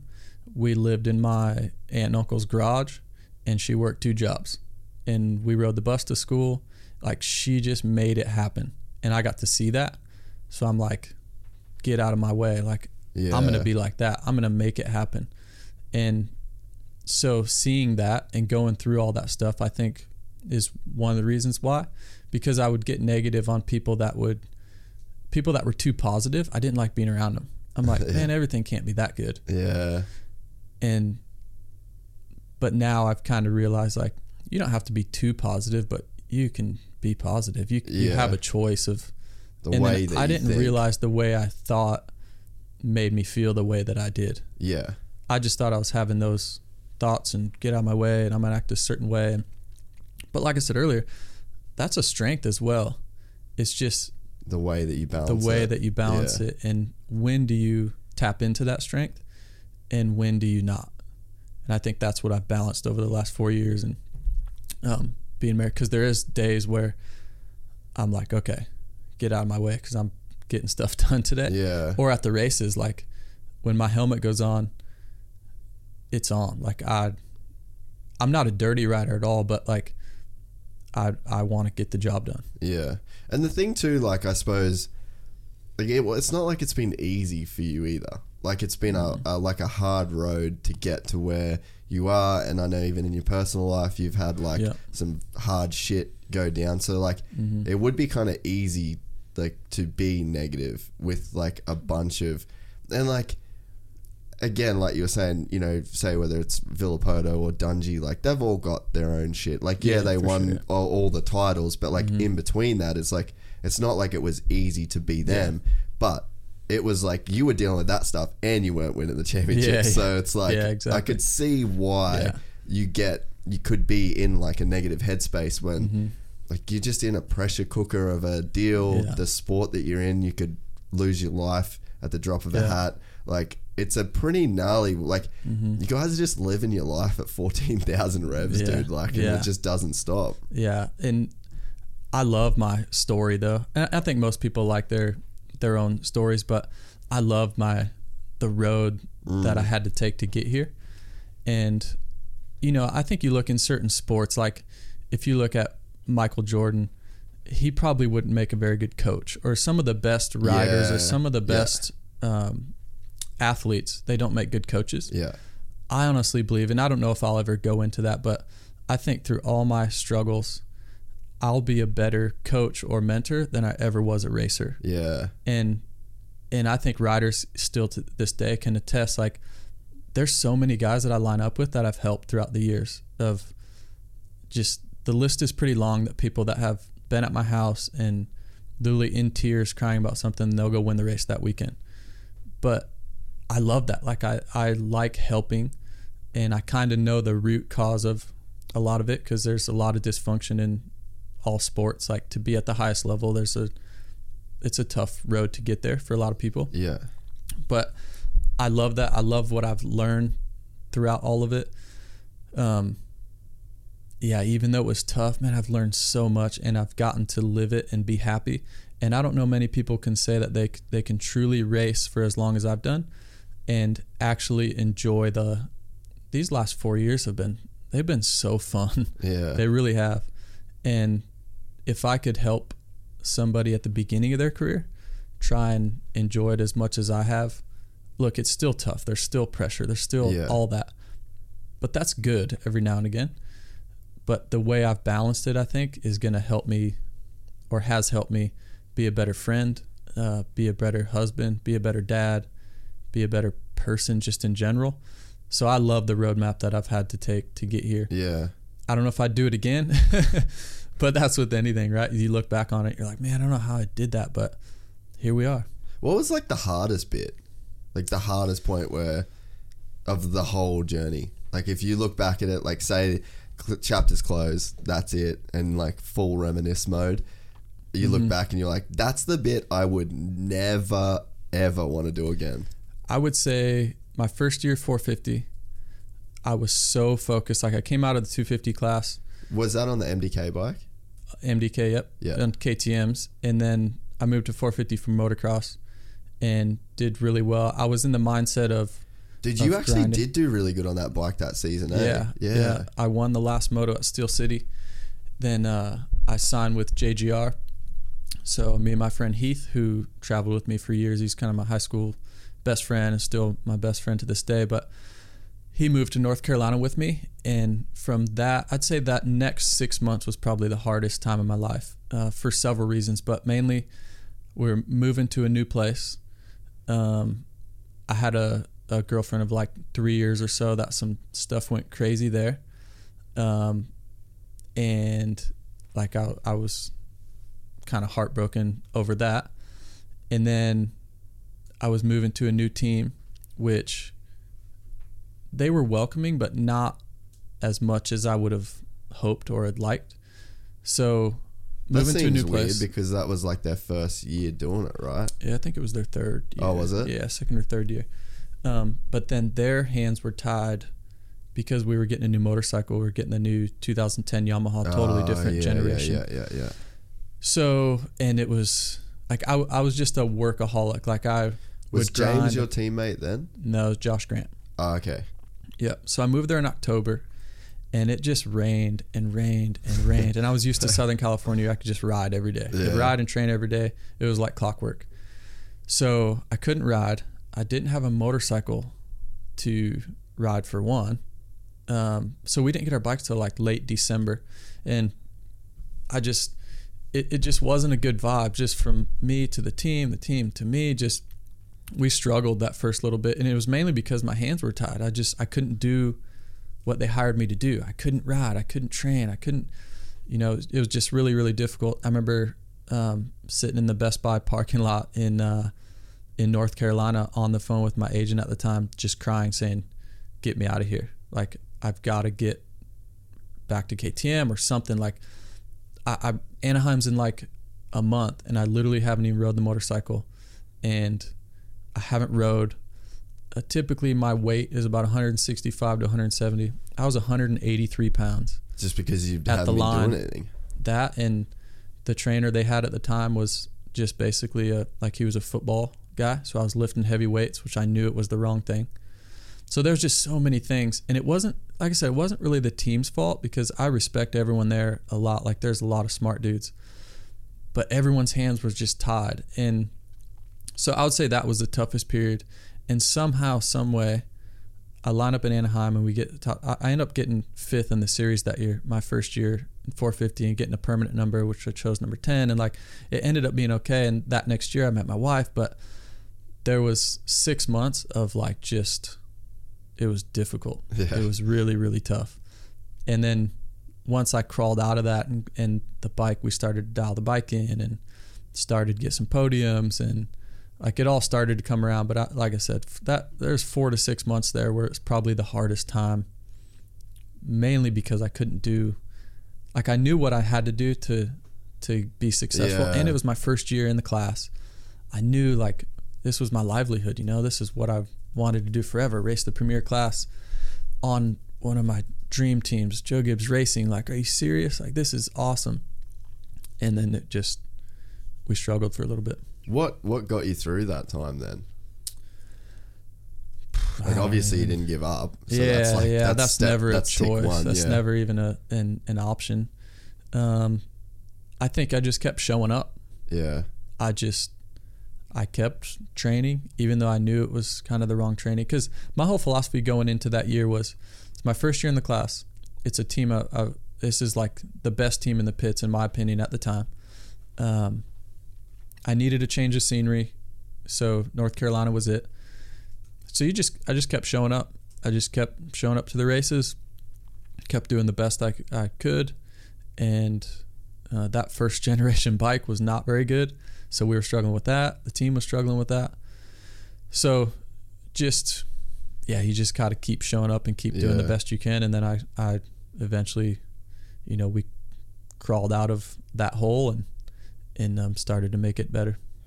It's a weird personality trait. Sometimes, like, because I often wonder, like, I stayed in America for so long, I just couldn't.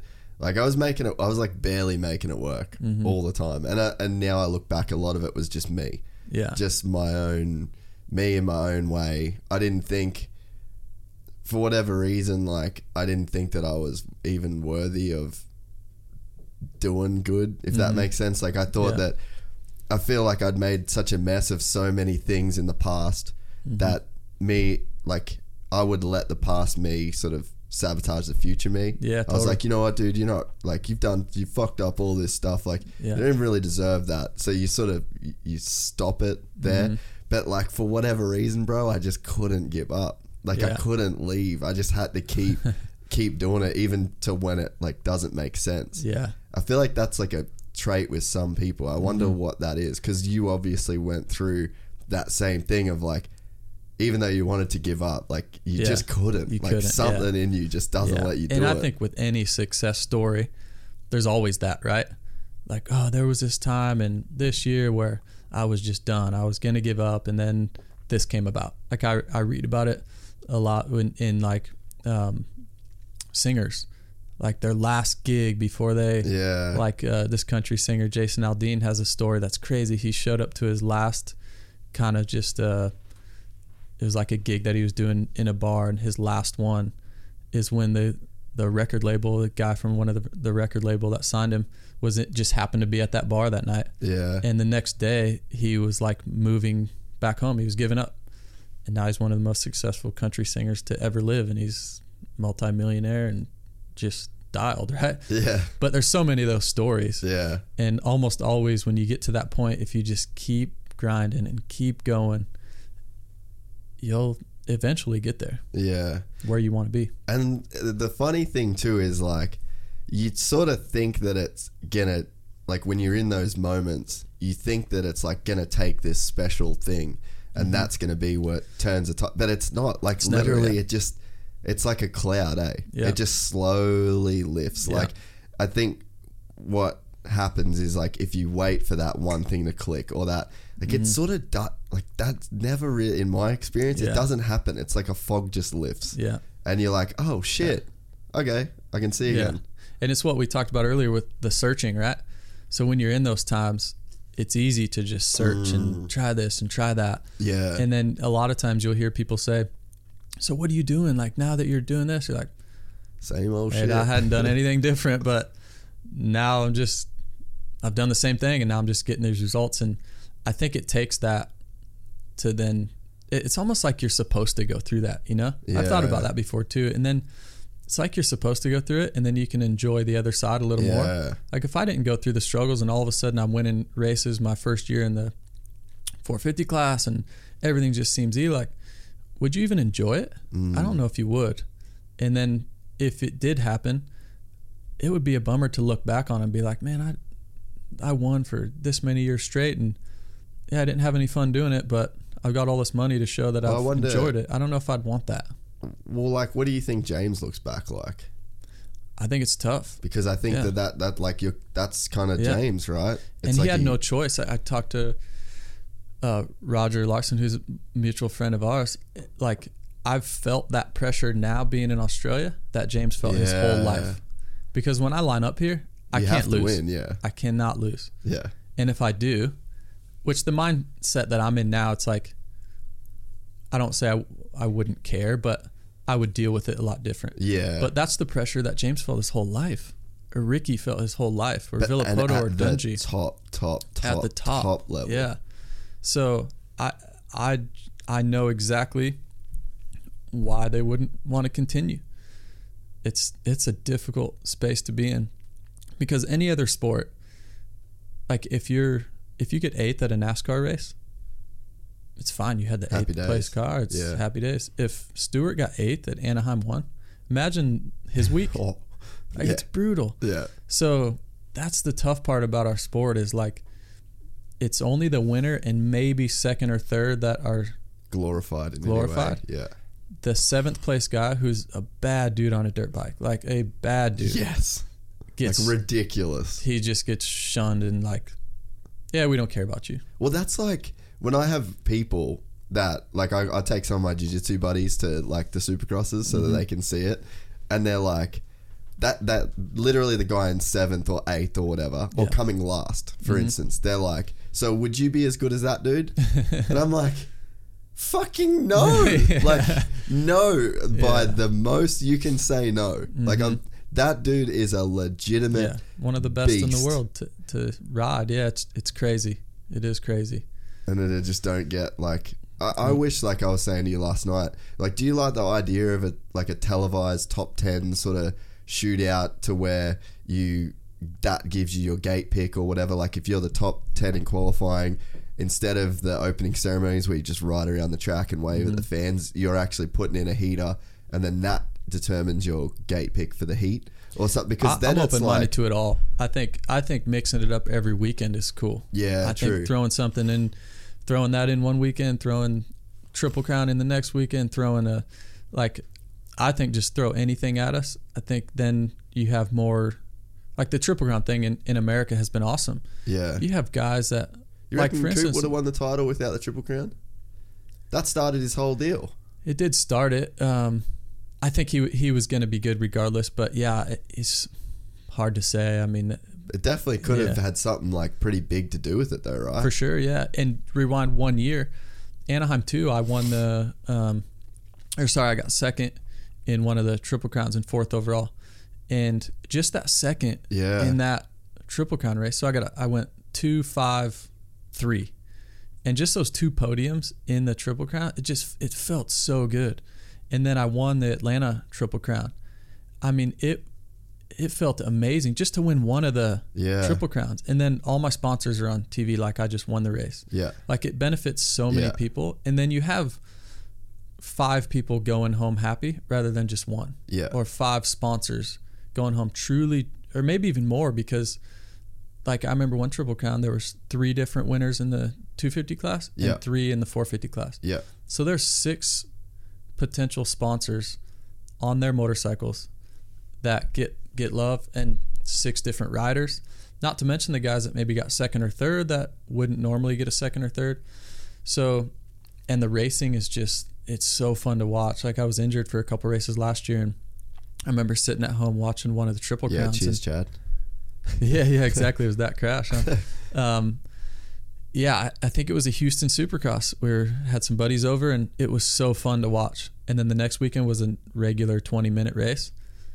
Like I could have turned it off halfway through, and I'm one of the biggest fans of the sport ever. Yeah. Like I just love it. But so I'm I'm okay with mixing it up. I think it's better for you know some riders will hate it, some riders will love it. Uh, every sport, you know, has some sort of a playoff system. I don't know if that's the answer, but I'm happy to give suggestions or listen or like I, I think something doesn't really need to change because what we're doing is somewhat successful, but from certain angles it's successful Yeah. and from others it's not. Yeah.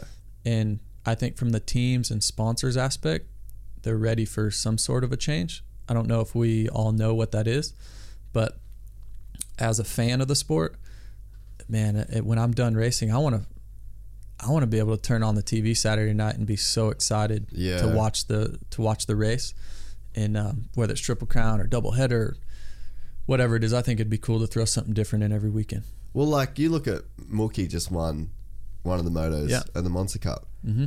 Bro, that changes his next awesome. two months. Totally, He's a fucking winner. he can win. for two months. He's Yeah. a he's a winner, and he's literally like imagine the way that that's going to affect his mindset. Imagine the boost that gave to the Moto Concepts guys. Mm-hmm. Exactly. Like there's a there's a, an underground economy of momentum, Yeah. and I think it's so overlooked. And I think that the Yeah. sport needs to do whatever it can.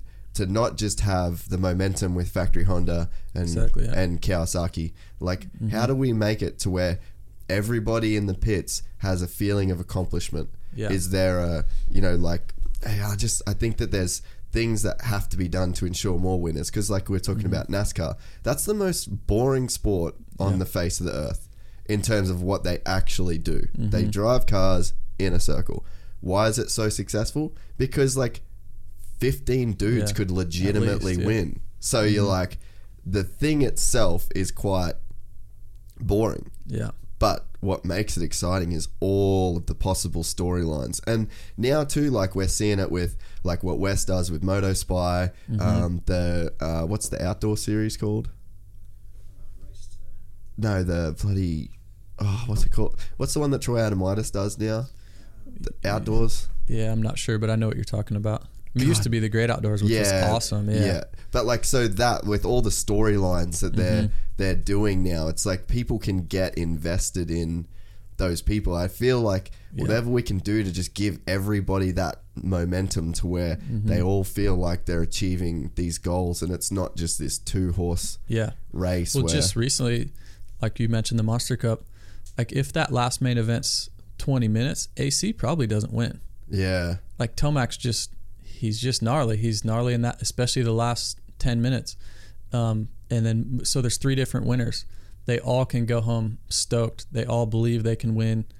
And if you look at when I won Daytona, what I do the week before, I won a triple crown in Atlanta. Yeah. The week before. Yeah. I beat all the best guys. All the best guys were. It was a crazy race. Anderson passed me a couple times. I passed him back. They're, all the best guys are all over me. Well, then I got to feel what it was like to to do that. The very next weekend, on the worst track for me, I just check out. I'm like, oh, this is this is no B. This is like the easiest race in my life. And Tomac's coming towards the end. Okay, I'll just pick it back up and match him and win the race. It was crazy. But do I do that if Atlanta wasn't a triple crown? Sorry. Pause that. um, yeah, that's crazy, Yeah. eh, to, to think about that. Yeah. that that race, dude, like it seems like that is such a does it feel like validation almost for like the whole four years to just win that one race? Like Yeah. that was where it's like you put your flag in the ground, you're like, see, Yeah, I, I it was it. validation for honestly Yeah. my whole life. yeah, Not true. even just the four years. Just, I mean, that's what I'm gonna be defined by now. A, a lot of it is winning that race, or people will, will remember, Remember that forever. that, They're yeah. not gonna remember the race that I came from tenth to second at Seattle in 2000, whatever. You know, like you're not gonna remember those races. yeah, or the yeah so yeah it just the the weight that got stripped off my shoulders that night i can't even explain it like how how good it felt how good it feels to just even today to talk about it and to know that i've won a race yeah, i've raced for how long and i've won a race and yeah that's it's something to be so proud of but then other guys you know they look at it like oh you've only won one race i yeah, won 25 or 30 or whatever. We're looking at it through my lens of being so proud of that one. I feel like I'd rather be so proud of that one, or if I get a, a few more, whatever it is, even if it's just one, to look back and be so proud of that one, I think I'd rather feel that than not be proud of any of them and have 40 of them. yeah, And if I didn't go through what I've went through to be so proud for that one, that goes back to why I think I'll be a good coach or mentor Yeah. or whatever it is, or like be a better person from it.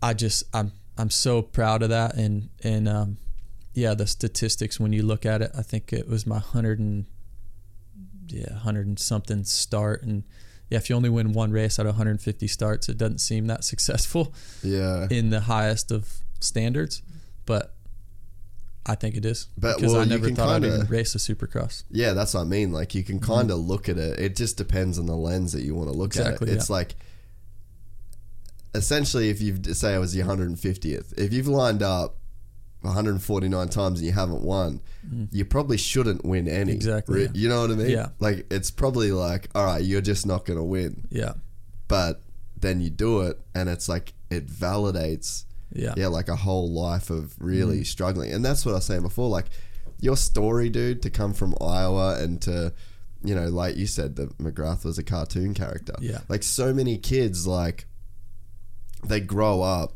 and they're. That was one of the like me and Todd would talk about this, like because Todd's just a frother. Like he Mm-hmm. just froths on everything so hard, and he's like, I'm so glad that I didn't grow up in Southern California and I didn't get to go to Glen Helen every day and see Yeah. Carmichael and just become like jaded by it. He's like, I'm so excited. He's Mm-hmm. like, I'm probably not as good of a racer anymore.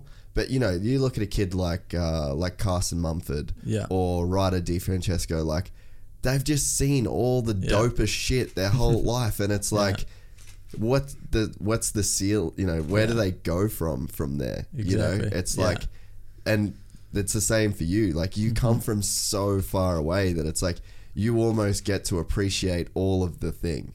Whereas Yeah. I don't think a guy like yeah, like a Carson Mumford, like Mm-hmm. I don't think he gets to appreciate exactly what he's got because it's Yeah. always all been there. and guys like that they don't get time to grow. So I had a chance to grow into myself with not having the pressure at 16 to win. If I go win my second 450 Supercross, man, the rest of my career is going to be a struggle because if I don't win, it's never going to be enough. It's like a- being that band with like their first hit single. Yeah, you got to live up to that every time. There's a, a story that Bradshaw told me. He won the Supercross. I think it was in Japan or something, and Ricky Johnson was on the podium with podium with him, and he said, "You just messed up." And Bradshaw's like, "What? I just won the race." He's like, "Exactly. You just won the race. Now nothing else is gonna be good enough for your team, for you, for everything." And Bradshaw has told me that story personally, and it's it's so true. And the younger guys that you see it so many times, you see it year after year. These kids come in, they've won Loretta Lynn's every year. They've had a factory ride since they were 12. They get two years to make it as a pro, and that's Yeah. it. Maybe one year. And if they don't make it, oh, next. Where for me, I actually had time to grow into my first fill-in ride, into the Motor World ride, where I, you know, like I've I've said before to other people, but I'm one of the only ones that has actually lived every facet of our sport, of- every yeah. stage of our sport. From I couldn't even qualify at one time. I couldn't make the top 20 at a pro national, not even close. Then I'm a top 20 guy. Then I'm a top 15. Then I'm top 10. Then I'm a top five guy. And then at one point, I've battled for race, yeah. championships. So I've lived all that and gone through that mentally where these kids don't get to learn that. And I think if the teams just put a little more time in or let them mature a little bit and not let them turn pro when they're 16, maybe Yeah. wait till they're 21. Uh, guys, I, I say right now, guys like, I mean, Josh Osby's in the room with us for now, but a guy like him or um, good friends with uh, Cameron McAdoo, guys like that have such an opportunity right now because they're a little older. They've had a little bit of time to grow. Yeah. Now, if a guy like Osby got a chance on a factory team, like watch out yeah. because a 16 year old kid's not going to beat him. I don't care what anybody says. Yeah. But when he was 16, he wasn't ready to go pro either. So I just think there's a, a path that works for some and doesn't for others. I There's was a going to say very that's few the, yeah, that that's that the problem. works. That's the problem is you get like very a Jet few. Lawrence though, and then you're like he could win right now, and He's- then the, he becomes like the rule, not the exception. Or or James was the rule, right? exactly. Or or Ricky was the rule. and then the It's so industry to looks for that guy. The Yeah. industry's like, we need that next guy. Like Yeah. we don't, we don't care. Like we don't have time for like a fine wine Justin Brayton Yeah. that takes twenty years to totally. be like, I, you know. I get that, yeah, but I just But it's not think- good for people to to look for that and to push for that and to that's right. Expect that everybody is James or every mm-hmm. like Jet Lawrence might not be Well, that to guy. expect Jet to win, that's a bummer for Jet. Yeah. Like I feel bad for him. I do. Like for for him to be expected to win, the kid just turned 16. Yeah, he's a good rider. Imagine how good he would be at 20. yeah, And then will somebody wait for him to be that good? Nope. Maybe he will be when he's 16. I'm not saying Yeah. he won't win races next year. But imagine how good he really could be at 20 and then he races the 250 class for a couple years and then he he's got he's still got a a 10 year 450 career if he wanted it. yeah, you know? But a lot of these kids I see that come in, I just I genuinely feel bad for them and their parents because if they just had two or three more years, I think they could turn into something really really good. But they don't have that long. Yeah. And I was thankful to super thankful to have some teams that I've been on to have some patience with me. So what's like the way to do it? Like, do you reckon that say you were like like Josh, you go race some Australian series, like just be a bit of a journeyman at the start of your career because like Osborne's kind of a dude that He's has had that, that, yeah. like roundabout way to Mm-hmm. being one of the top dudes. and he had the guts to to figure it out like so he obviously was highly touted amateur factory rider getting paid six figures and just didn't perform as a pro most people are just done up Yep, they done. get shelved. he's not that type of guy he went to europe and did it a different way not a lot of people could do that i couldn't do that there's no way i go to europe and be successful like he's been and then he comes back reinvents himself as a champion but I think, and he would say the same thing as me. Like it just took him that long to learn. It, Yeah. it's a skill to learn how to win as well. Like I think that's where all these overseas stuff. It's helped me learn how to win, and like I was helping McAdoo a little bit last year. He was left with nothing. Nothing. He's just been kind of a fill-in guy. Oh, what should I do, JB? What should I do? Like just go race. So a fill-in ride came available for Yarive last year. Yarive called me, hey, who do you think we should get for OzX? McAdoo. What's he do? He comes in, he wins the race. OzX last year in Sydney. Um, JB, what should I do now? Uh, I'll call Eric Peronnard and get you into Paris Supercross. But you're going to have to ride a Honda that literally, I don't know what it's like. You got to wear some random gear. I don't care. I'm going to do whatever it takes. I just need to be racing. Uh, he gets a podium at Paris. He's learning how to develop his skills and to be a better racer. And not to mention like just the racing, it's like the fact that you're having to travel, you're having to deal with different He's learning. Yeah, it's just Yeah. like this constant like Yeah. other variables that you have to figure out how and to make people are talking about him right he's there he's actually in the press he's in people's face and then next uh, hey I'll, I'll try and get you into geneva he rides a bowen stock bike in geneva and wins the race guess what they're talking about they're talking about mcadoo winning this race and you know it's people talking about it and he's learning how to develop as a racer to be a winner and now all that then all of a sudden he's a fill-in guy again, and now he's got his chance. Which I believe, being a little bit older, I wouldn't be surprised if he wins races at the highest level now. But it took time. It took a guy like him to just keep going, keep mm-hmm. going. All right, what's next? Like, I know a lot of people in the industry. They're not going to go to Paris and race some random Honda. They're not going to do that. Mm. I would have done it Yeah. like I, I would have done it and, and I don't have anything else. Okay, what do I need to do? Like there's a lot of guys that just wouldn't take those steps. And they're just gonna sit at a training facility and practice and not get noticed. Do you think guys are more in love with like the idea of how your career should go? Because like if it if you don't like how many guys have we seen that it's like if you you come out of amateurs, you win a bunch of Lorettas, then you do good your first year, maybe your second year you get an injury, then Mm-hmm. you're off that team, and then you go to like a second tier team, and it's like then it's not the Yeah. picture that they painted for themselves. so they're yeah. like they're more in love with the idea of Mm-hmm. being a factory rider than actually being a factory rider. Totally, you know yeah. what I mean? Yeah. I, I 100% agree with you there. I think just a lot of the guys just want to pit out of a semi and have that look. I don't care what I'm pitting out of. If I've got a decent motorcycle, line let's line up. I'll line up. I'll come in the back of a pickup truck, you know? Yeah.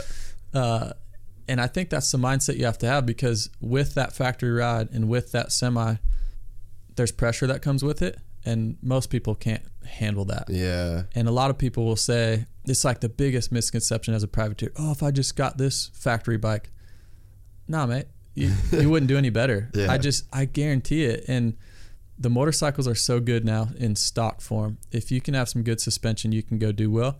And if a 15th place guy got offered my ride and my motorcycle, he's not all of a sudden a fifth place guy. Yeah. It's just not how it works.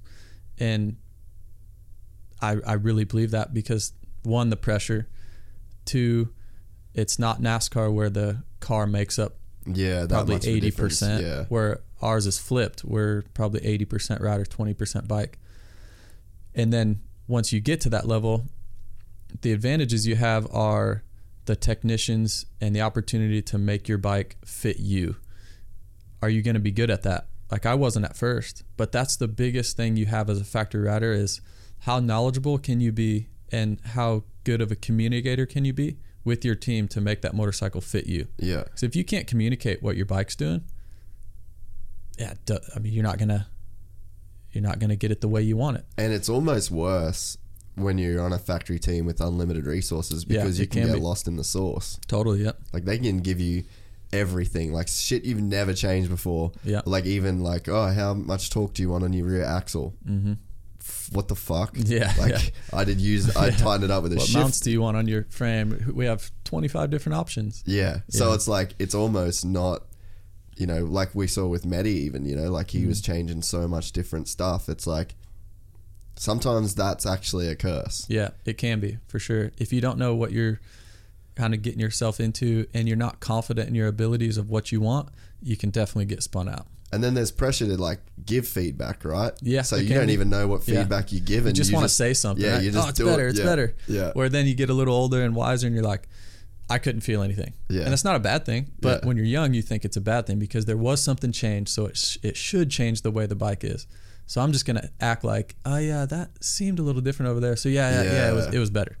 And then you just get get them going down the wrong road. Like it can be, you can open a big can of, of, of worms by going down the bad the bad uh, side of testing for sure. And I've seen it, and honestly, I've been a part of it. But it's how I've learned to to be more vocal on what I really want, and then be confident in knowing the direction I'm taking them. Because Yeah. at the end of the day.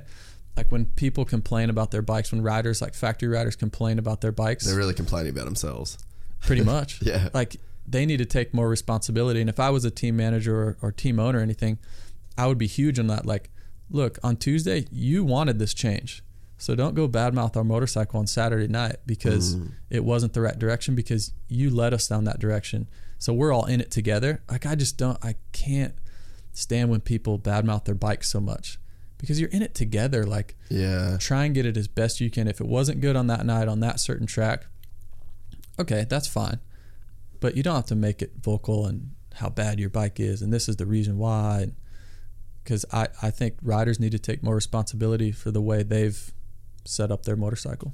dude, Nate Ramsey was the one that I thought I assumed in my naive, like didn't know anything when I went to America that like if you're on a factory team, you knew what you were talking about in, as a rider in terms Yeah. of testing. And I remember like leaving the test track with Nate Dogg and it'd just be like. He has no, No idea, clue. like Yeah. literally, like Yeah. Mm. no idea. Or I'd say something. He's like, "You know more about the motorcycle than that dude." Yeah. and that blew my mind. And he said, "He's like, dude, there's probably ten dudes Yeah. in the world that can actually test a motorcycle Mm-hmm. and give legitimate feedback. And I was like, dude, you have to be exaggerating. Like you must be so exaggerating that there's 10 dudes. He's like, Yeah. nah, there's there's no one. Like Yeah. people really don't know. Yeah, but then I also think it's the team's responsibility to the to relay that message to the rider that it's okay. Yeah. it's totally fine if you don't know what you're talking about.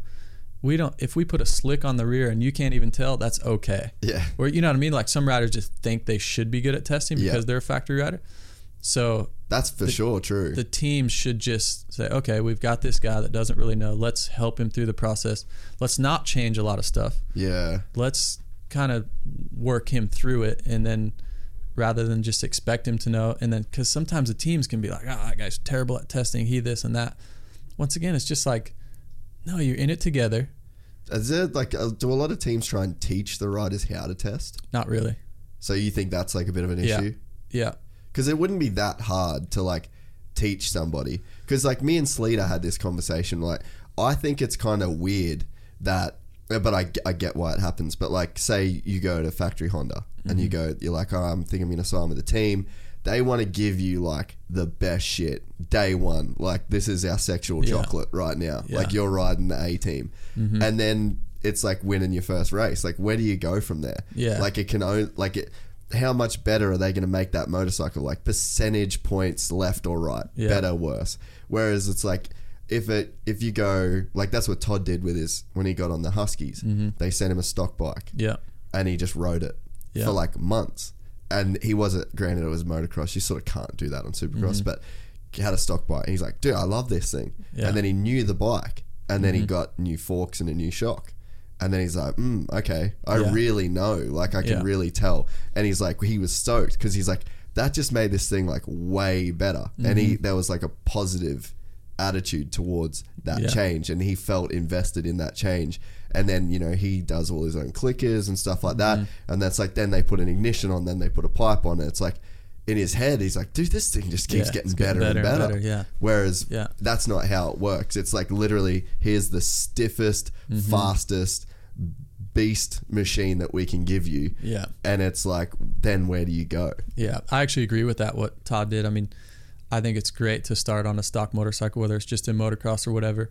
Um, when I found out I was going to ride for the factory team this year, it was going to be some logistical, like it was going to be tough to get a motorcycle in North Carolina, and I wanted to stay there. We had some stuff going on with family and stuff, so I wanted to stay there. It was like another three weeks, and then I was flying to California to test the factory bike. So I went and bought the 2020s just came out. I went and bought a motorcycle off the showroom floor of a shop to ride it in stock form, just to see. Yeah. And then I put Supercross suspension on it and some handlebars and a pipe, and I motoed that thing for two and a half weeks, and it was crazy. Like for one, I was nervous as heck going to the track. The first day I was going to ride a stock bike. I hadn't ridden a stock bike in so long. And isn't that crazy so that good. like you're, pa- you're you're paid to be a representative of Yeah. Honda Yeah. and it's like what they're selling is Yeah, the stock riding, bike. yeah. like you're not even riding what they're, they're selling Yeah. but like you should have that experience totally, yeah. you're a salesman Yeah, yeah. And now that I have, like, I can't believe how good stock bikes are. Like, Yeah. it blows my mind how good that thing was.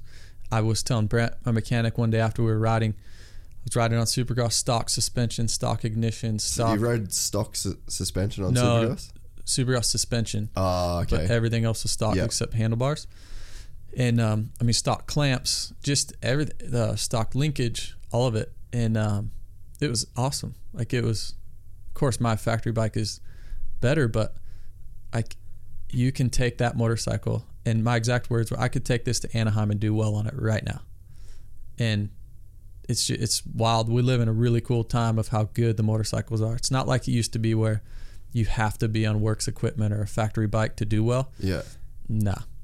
Like Eli Tomac could take a stock motorcycle with some suspension on it and do really, really well. Yeah. And just like I said earlier, the 15th place guy cannot get on a factory motorcycle and It's go do what Eli's going to do. It's just, it's not that way. Are you better in your testing process now with your Honda because you spent those two and a half weeks on a stock bike? I don't know if I could say I'm better. I mean, um, we definitely started more of just a base platform, and because typically, you know, guys will cut the subframe and do a different linkage and then run some different offset clamps. I wanted to see what the bike was like just Yeah. in stock trim, as far as just the the chassis and how that felt. So we pretty much started with that uh, when I started on the on the factory bike. I didn't start with a stock engine, but as far as uh, the chassis parts and stuff, we started pretty much stock. Yeah. Yeah. And you think that that then helped? Like, does that help the process to sort of go instead of just dump, jumping straight to like, here's the thing with all the fruit on it, we can change all these individual pieces, as opposed to like, here it is stock, and we can just slowly add things Yeah. to it. And then you grow with the team and the bike because then you can visually see, yep, this is better, or Yeah. on the stopwatch, yep, that was better, rather than just start out and be like, all right, well, so what'd you guys have on the rear of that, or hey, Yeah. what what'd we start with here? Well, let's go to this because we think this might be better. So yeah, it just gives you a solid base platform to start on. Yeah. and um, I think it helps everybody because then you can grow with the bike and you can grow with the team and the way you relay a message to the team. Every rider relays a message different, Yeah. Uh, different wording for it. So I think it helps everybody. it's crazy to think that you're on the factory like you've it's like just been this crazy slow grind to now it's like i know you've been on factory honda before but it's Yeah. like you know three-time aussie champ you've had your best season ever last year and now it's like Yeah, 2020 is going to be on like the factory team. Yeah, it's pretty cool, even the yeah. number 2020 Yeah. it's like oh you know back in iowa 2020 bro you're going to Yeah. be you and Yeah. Roczen are going to be like the two know, dudes on a factory honda yeah. Arguably the the pinnacle of the sport at 35 years old, maybe the oldest to ever sign a factory contract. I don't know for sure, but um, I'm proud of that. Like I think it's cool when people talk about my age. I think it's just motivation. We were talking about last night how young Osby and, and Jay Wilson are. I'm like, man, they just seem like kids, you know? yeah And if they wanted to, they've got another 10 or 12 years to go. And yeah, it's just crazy to think that you can, or for me at, at this age, to, I guess, still be doing what I'm doing because we're taught different in our industry and our sport that when you're 30, you are ancient. Like you need to get out. You're yeah. done. And now to be the oldest to ever win a race, win a supercross, now be on factory Honda at age 35 and doing it a different way. I don't know if factory Honda would sign a guy that says, "Hey, I'm still going to Australia. yeah I still want to do a race or two in Europe, and I'm doing Supercross only for factory Honda." Like, would anyone say that 10 years ago? Nah. No way. so I feel like it's it's pretty cool to to know that it's working for me, but it's also working for a team like Honda that says, "Look, you're our salesperson globally, and you winning Australia means a lot to us. You winning uh, the Geneva Supercross means a lot to us. Um, it means the most to us if you win over here, but you know we've in their mind they've kind of got Kenny for that, yeah and so if I can go win a race or two, awesome. Um, if I can help Kenny along the way achieve his goals and I achieve mine at the same time, and I've won Australia again, and I'm in Europe on a Honda, like it just it all makes a lot of sense. I think. I just think it's funny too that, like you said, you know, like you're a guy that weren't really making any waves. You weren't doing any like you're not a loud, outspoken guy. You're not in mm-hmm. everyone's face media wise. Like you probably were like the dude that flew under the radar for just the longest time. And now, really, if you look at the big picture of like what you've achieved over the last few years, the way that you've structured your deals, the now that you're on Factory Honda, like you're like it's like a super influential dude. Like people are going to be trying to be like you now. Yeah. You know what I Yeah, mean? Whereas yeah. like in 2012, like no one was trying to be like Justin. Brayton, and. Mm-hmm. it's not a knock. It's just the way it's like you said. It's like this slow build to Mm-hmm. this thing now, and all of a sudden it's like, fuck, Brayton's really like figured it out, and Yeah. I kind of want to do what he's doing. Yeah, and I get that a lot. I've gotten a lot of phone calls from riders and agents, and hey, so how'd you do this, or who'd you call? And and I mentioned it um, to you another time, but it just uh, I think we were talking about it last night. I think I just timed it perfect with Honda because you have to have a manufacturer on board to Yeah. support this sort of program. So if a guy like, just say Dean Wilson wanted to do the exact same thing I'm doing, I don't know if Husky is willing to spend the dollars to make it happen over here. Um, I got super lucky with Yarive and just global Honda at, in 2016. They they were just on this mission to kind of win everything globally, and even Australia meant a lot to them to win this series. And um, no knock to the Australian series, but most of the time they only care about the American Supercross series. That's it. Where Yeah. Honda was different Yeah. at that time. They're like, we, we want to win everything. Yep, man, that means a lot to us to go win Australia. And this year, for the last round in Marvel Stadium, literally the boss of Honda is coming to an Australian Supercross to watch, and I think that's pretty cool. Yeah. Like that's awesome, and um, so yeah, you just have to have the manufacturer. It has to be the right timing. Not everyone can just say, or or like Barcia. If Barcia wanted to do this program next year, it's really really difficult because the But I don't know that it teams is- on different gear. I don't know now though because you've done it.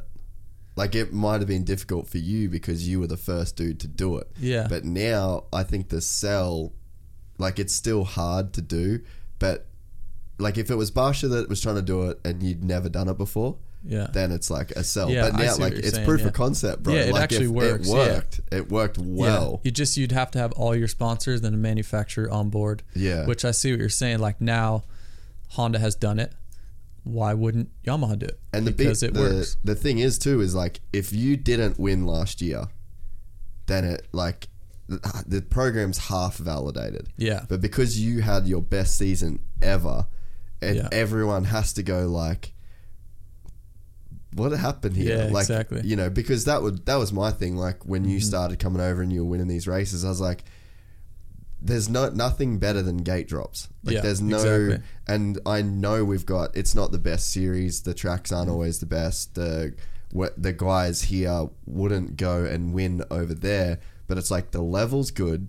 Like Yeah. Luke, I believe It's Luke really Clout good, could yeah. Mm-hmm. go to a Supercross on his exact 450 race bike, and I, he could put it in the top 10. I would, I think, on a good night. Yeah, he would he would do well. Yeah, and Reardon's obviously proved where he is. Medi's one of the best in the world. yeah, Um, and then the tracks is the biggest thing, right? Like, so for me to separate myself on these tracks, it's really difficult. Yeah. And I think it's made me a better rider to try. 'Cause you've and, gotta find every 10th, I've huh? got to find every tenth. I mean, Brisbane indoor, for me to be, I think I was Well, the track over was a half a, 10th. second. yeah, but I was over half a second faster.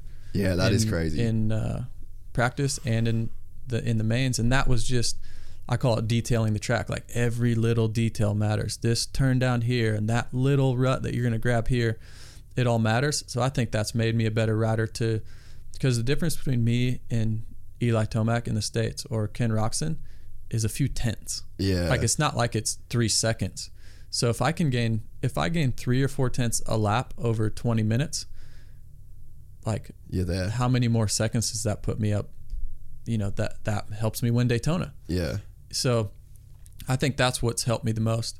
And then you talk about being in a vulnerable state. I signed with Factory Honda, and then I still want to come over here. If I come over here and get fourth, imagine what that yeah, does not only to me but to like sponsors or so that puts me in that state of like we talked about James and stuff earlier like Yeah. you have to like you do not have a choice but in my mind I kind of do now because I'm like it's not going to define me if I even if I'm on a factory Honda bike and I've signed with that team it doesn't define me if I get third in an Australian Supercross I Well, don't want suppose to because you know but it that the doesn't guys are me. good too, though. yeah yeah Like you but I'm more level. saying the outside Yeah, yeah, perspective yeah, yeah. what do the people in the states think about me Yeah, so but then it's also i realize that and it's why i started training in june i realize what it does for guys like clout or medi or reardon or these other guys like oh he's on a factory honda now? Watch this. They i'm gonna chasing, beat him. yeah, like yeah. if i could just beat him one time if i could just beat him two times you know what i mean? Yeah. if i can just be faster than him in one practice. Yeah, so from the time the green flag flies, the very first practice, the very first lap, I know it's go time for Yeah. me. And I, I love that though. Like I love that feeling. I love that pressure. So I kind of thrive on that.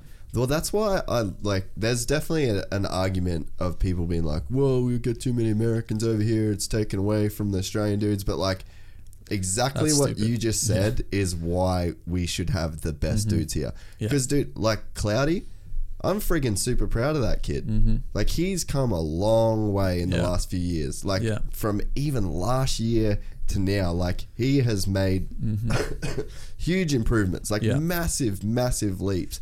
And it's like it's because that. It's Yeah. like, dude, Brayton's on a factory Honda. He won a race in America last year. If Mm-hmm. Yeah. I can beat this dude, like I can be that guy. Like that it's sort of it raises the ceiling, but it also Mm-hmm. raises the intensity to like achieve it.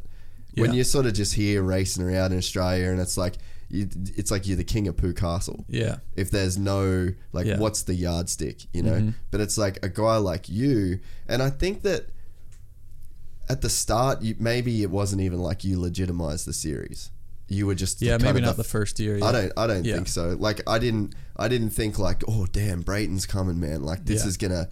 This is gonna make the series what it is. But I think Mm-hmm. over time, with what you've achieved here, and then what you achieved in America, Yeah. now it's like Yeah. this is really legitimate because I think that this series has made you better, For sure. Yeah. and I think it's made our guys better, and Mm-hmm. it's like a rising to- tide floats all boats in Totally, a in yeah. a sense, you know. Yeah. And it's like I just think that guys like you are so necessary to raise up everything. Mm-hmm. And now you look at like, could you imagine racing at Marvel Stadium? The first year that you were here, the first gate Yeah, drop that you did, like Yeah. that's a short time, dude It is. Yeah. a really short time to now Mm-hmm. have like this is going to be the biggest one of the biggest supercross races in the world Yeah. in Melbourne. Yeah. It's it's super cool, and to grow along with it Yeah. has been really cool. And then also, if it was just like, let's just say I wasn't here, maybe not many people pay attention to Luke or Yeah. or Dan or Brett because it's like they don't know how good they actually are. Where now, when you look on paper and and Cloudy's three tenths or four tenths off of me, it's like You can armchair race a bit, eh? you can armchair race a little bit Yeah. and and the people at home teams and fans and everything can say man like those guys are legit because justin did x y and z over here Yeah. so where would that put them and then also like you said gives them a measuring stick of for like cloudy who still has aspirations to come to america like man if i can just get that little closer or or or beat him or, or Yeah. whatever it is like and then the whole thing of oh, Aussies not liking Americans come over like like we don't complain that Chad came over. yeah. We true. don't complain that Ken's over there. Yeah. We, like Mark like the list goes on and on and on. Yeah. It only raises everybody's level and I think the Australian fans and riders should be stoked.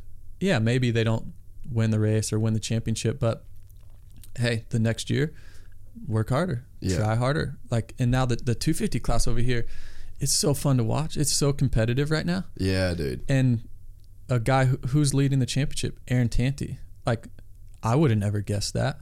He might have not, not have even guessed that. But how stoked is he right now? He's got the red plate going into round three, and yeah, the championship's close, but he can legitimately say that he's raced with these guys that have been on the podium in America. Yeah. Maybe it gives him new hope or new aspirations to like, hey, I, I want to go over there. You know, maybe I'm better than I think I am, or maybe these guys aren't as good as I thought they were. So I think it only helps everybody. Yeah, no, I'm I 100% agree. Mm-hmm. Is it crazy to watch the way that the AME boys have done the whole AUS-X Open in Sydney and then New Zealand and now New Zealand and and Melbourne like it must be pretty cool from your perspective as a rider and I know like how hard they work to make like you said last night they make you feel like you're one of the best dudes in the world. Yeah. Yeah, the way they go about it from top to bottom is just is first class. Um, they're genuinely, truly like fans of the sport, and they ride like Bailey will just be motoing on a Saturday or Sunday because he loves it, and so they ju- they just get it. They get the sport. They're trying to grow it. I mean, I know I probably only know one percent of what really goes on, but it is very very difficult to put these events on Yeah. and I've been a part of a lot of them around the world and it's not easy. So for them to not only financially but just the time it takes to to do these events, it's awesome, and I, I just give them huge props. And now, like you said, not only New Zealand but the one in Marvel, it's one of the biggest races in the world, and it's here in Australia. So that's pretty cool. It's been cool to be a part of it. They have included me, even though I do the series, they include me in on, you know, things, media stuff uh, for those events, which they don't really have to. But I think it's cool that they do. And um, yeah, Sando and, and Bailey have really, they've uh, grown to be friends like uh, of mine now. Like I would, I would call them a friend, and and it's really cool to see their passion for it and um, just how much they genuinely care about how the whole event and, and the riders. It's, it's pretty impressive. The the media stuff. Where are you at with the like the media side of things these days? Like, do you like how the media works in motocross? Do you look at other sports and wish that it was more like that? Because obviously, like I'm in a weird spot with it. I'm like got one foot in but one foot out. Like I don't, mm-hmm. I don't really have to report on anything. I don't really have to. Yeah. Like I'm not like Weigandt or Matthes, mm-hmm. but I'm sort of still talking about it, and people still listen. So it's like for me, it's interesting. I'm like, I wonder what people like you even think of the media and where it should go. Is it good? Is it bad? Like it's interesting. Yeah, I, I go in waves. It used to be my least favorite thing, to be honest. Like I I love riding, I love racing, and that's what I want to do. That's what I signed up to do. That's what I did as a young kid. Now to go sign autographs and to live up to be a certain person was really difficult for me at first. Um, now that I've gotten older, I, I kind of embrace it. I, I enjoy things like this. I enjoy um, tonight. I'm doing a meet and greet at a at a, um, a car dealership, and Saturday I'm having dinner with some executives that are big fans and potentially want to be in the sport. Like so, media stuff like that. I I love where five years ago I didn't. I mm. straight up I just did not like it. I wouldn't want to spend the time to do it because I felt like I had to just be in this mindset of training and riding, and that's what I want to do. I don't care about the other stuff. So you had like negative thoughts towards A little it. bit, yeah. Where now I, I just I get the whole picture, I get the whole. Where you ha- kind of have to make everybody happy, Yeah. and these guys that like they want me to come there and meet some employees, and they want me to meet, you know, certain people, and these guys actually really want to go have dinner with me, and Yeah. and I'm I really embrace that now. Like I, I love that side of it. And I think it's what separated me and helped my career be longer is my relationships.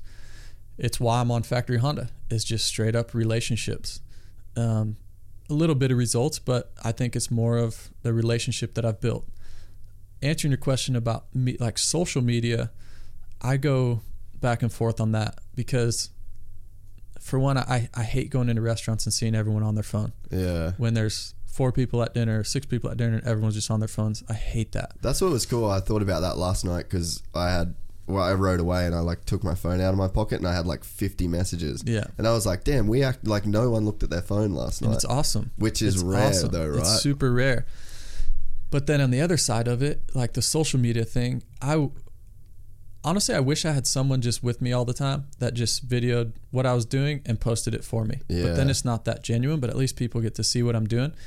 Because and I get on my wife on it about it all the time. Like she loves social media and posts what the kids are doing and posts like I love it after it's done. Like I love seeing those Yeah. videos and stuff, but in the middle of it, I'm like, babe, we're at the park. Yeah. We're at the beach with the kids. Like, let's just enjoy this. Like, put your phone away. yeah. So it's it's really difficult. Because you're right. Like after it's right now. done, you're It's like, cool to have those You're like, memories. oh man, like you can sit on the couch and watch the kids, and you're like, this is awesome. really like, cool. That was so cool to see how happy they were. Yeah. So I go back and forth on it all the time, and I I, th- I think it'd be really cool p- for people to see my whole trip to Australia because there's a lot of Americans and and fans that don't really know what goes on. I'd love to video this whole trip one one year and like put it out there on social media. Yeah. then again, it takes a lot of work and you're vulnerable because you're got a camera in your face all the time. So yeah, I, I, I really do go back and forth. I think it's a great time to follow people though, and and to be a fan of just anybody or any sport. Yeah. It's really cool because you get an inside look. Um, so yeah, I, I'm I'm 50-50 on it. I want to live my life and be able to be a good dad and a good husband, and I feel like having my phone out all the time deters me from doing that. Yeah. So it's almost like you have to have time like detached from it.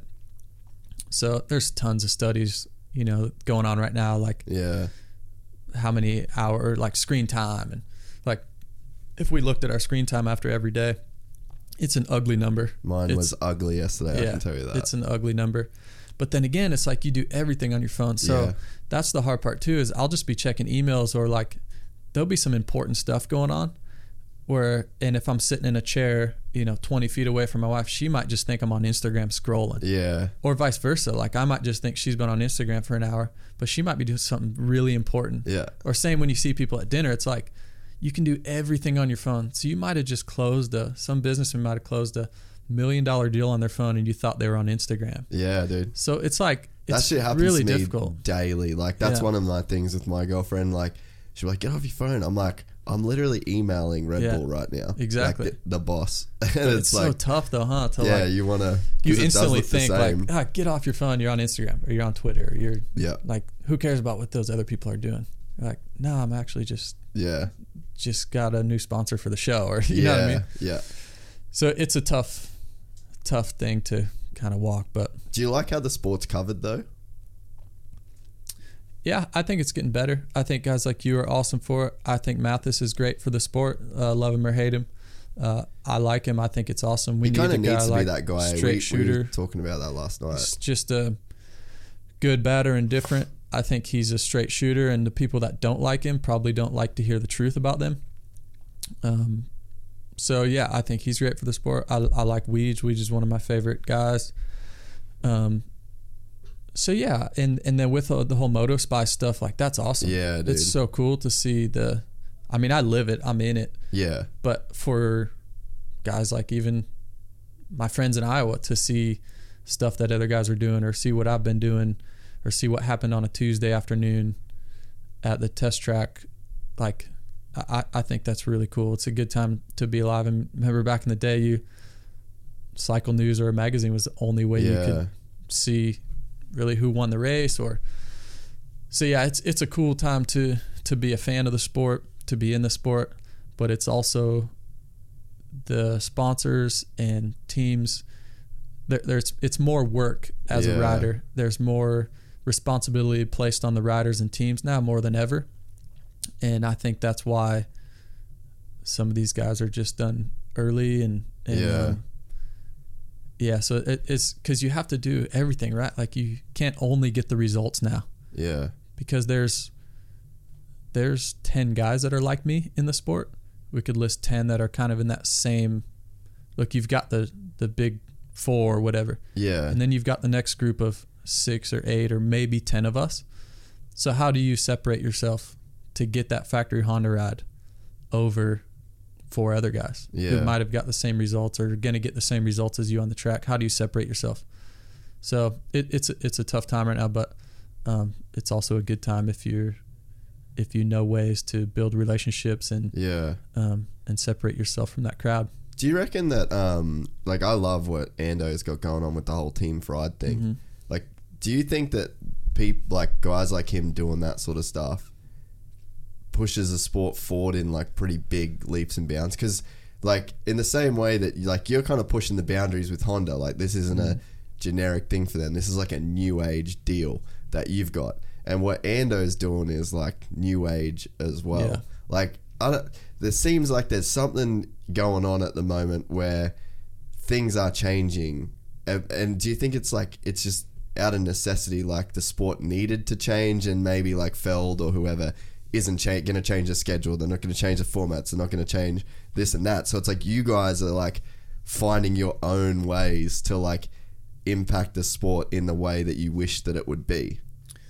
Yeah, I don't know for sure if it's like pushing the sport, but it definitely the fan interaction is just next level right now with social media. I mean, I I don't follow Jason's stuff super close, but like Dino, like, Yeah. he's awesome on social media, It's just it's it's awesome, and I know the whole team fried thing. Like when they went to Europe, like that's that's so awesome for Dude, insane, the eh? fans and and to see the interaction. And that's a lot of work for Jason. Probably a lot of money, a lot of work.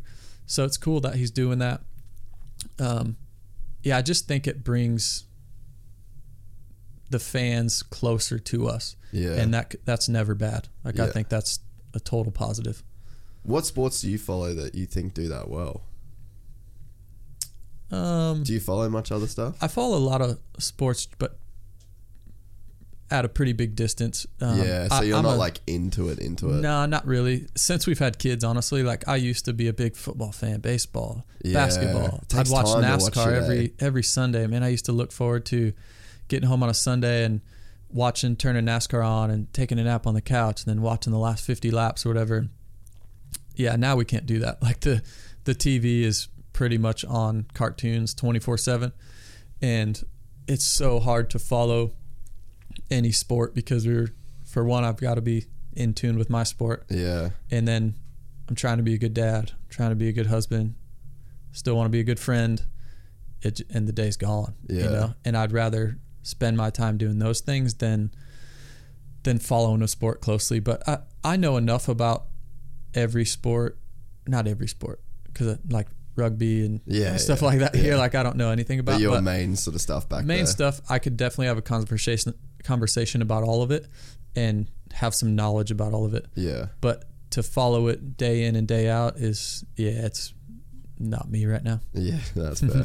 Does that whole, like with your parents splitting up when you were young? Has Mm-hmm. that played on your mind like when you're a parent?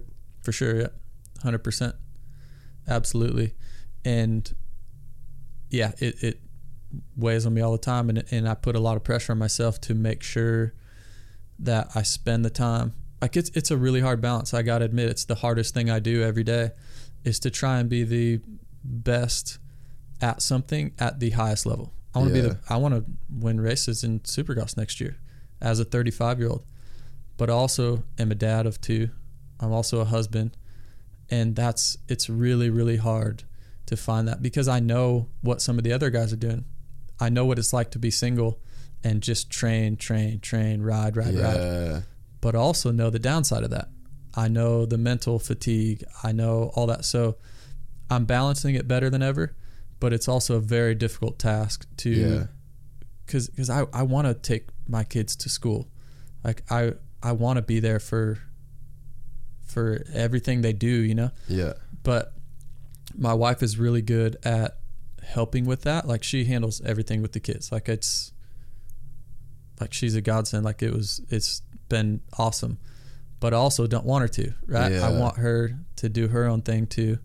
And for me to spend time with the kids and know that I'm providing for them. Like when I leave for a weekend or sometimes I have to leave for a couple weeks it's only benefiting them as well Yeah. as me but that's hard. Like they don't understand that, right? they don't understand it no because that's like that's just relationships in general. I think like when Yeah. you're because even for me, like I put so much time into this thing, mm-hmm. and it it's not only time physically of me, like say being in the studio or being away on trips or like Yeah. the the physical time, but it's like my headspace exactly is like constantly Mm-hmm. in work. Like I can't.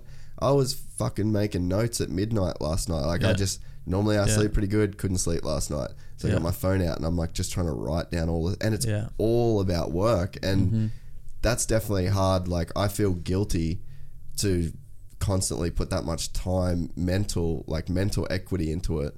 Yeah. But then at the same time, I'm thinking like, well, this is like good for everybody. Mm-hmm. Like if if this is successful and this does well, then we all do well. Exactly, And it's not just my relationship; it's like my family. It's like Yeah. Mick. It's like, you know, you just Yeah. feel like I get that I'm putting so much time into this, Mm-hmm.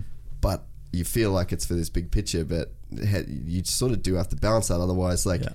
otherwise the family goes by the wayside. So, like the people that you're doing it for they don't get any of the rewards out of it. Mm-hmm. Yeah, and and it's hard to find a good away. spouse to understand that Yeah, because a lot of people don't ever find that passion either, and that's what I try and teach my kids is this is it's it's absolute. If I if I could pick, and I've told people this before, but if I could pick anything to do tomorrow morning, And if I've got a billion dollars in the bank, I could pick anything.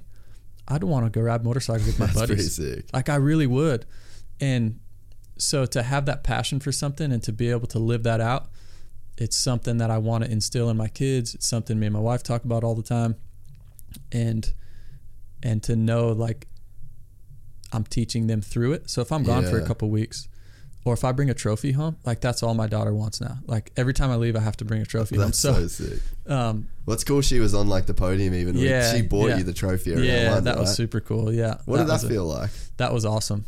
It, it's it's so funny because every time, like across the finish line there, and my wife wasn't able to be there because she was she was pretty sick, so her and my son weren't there.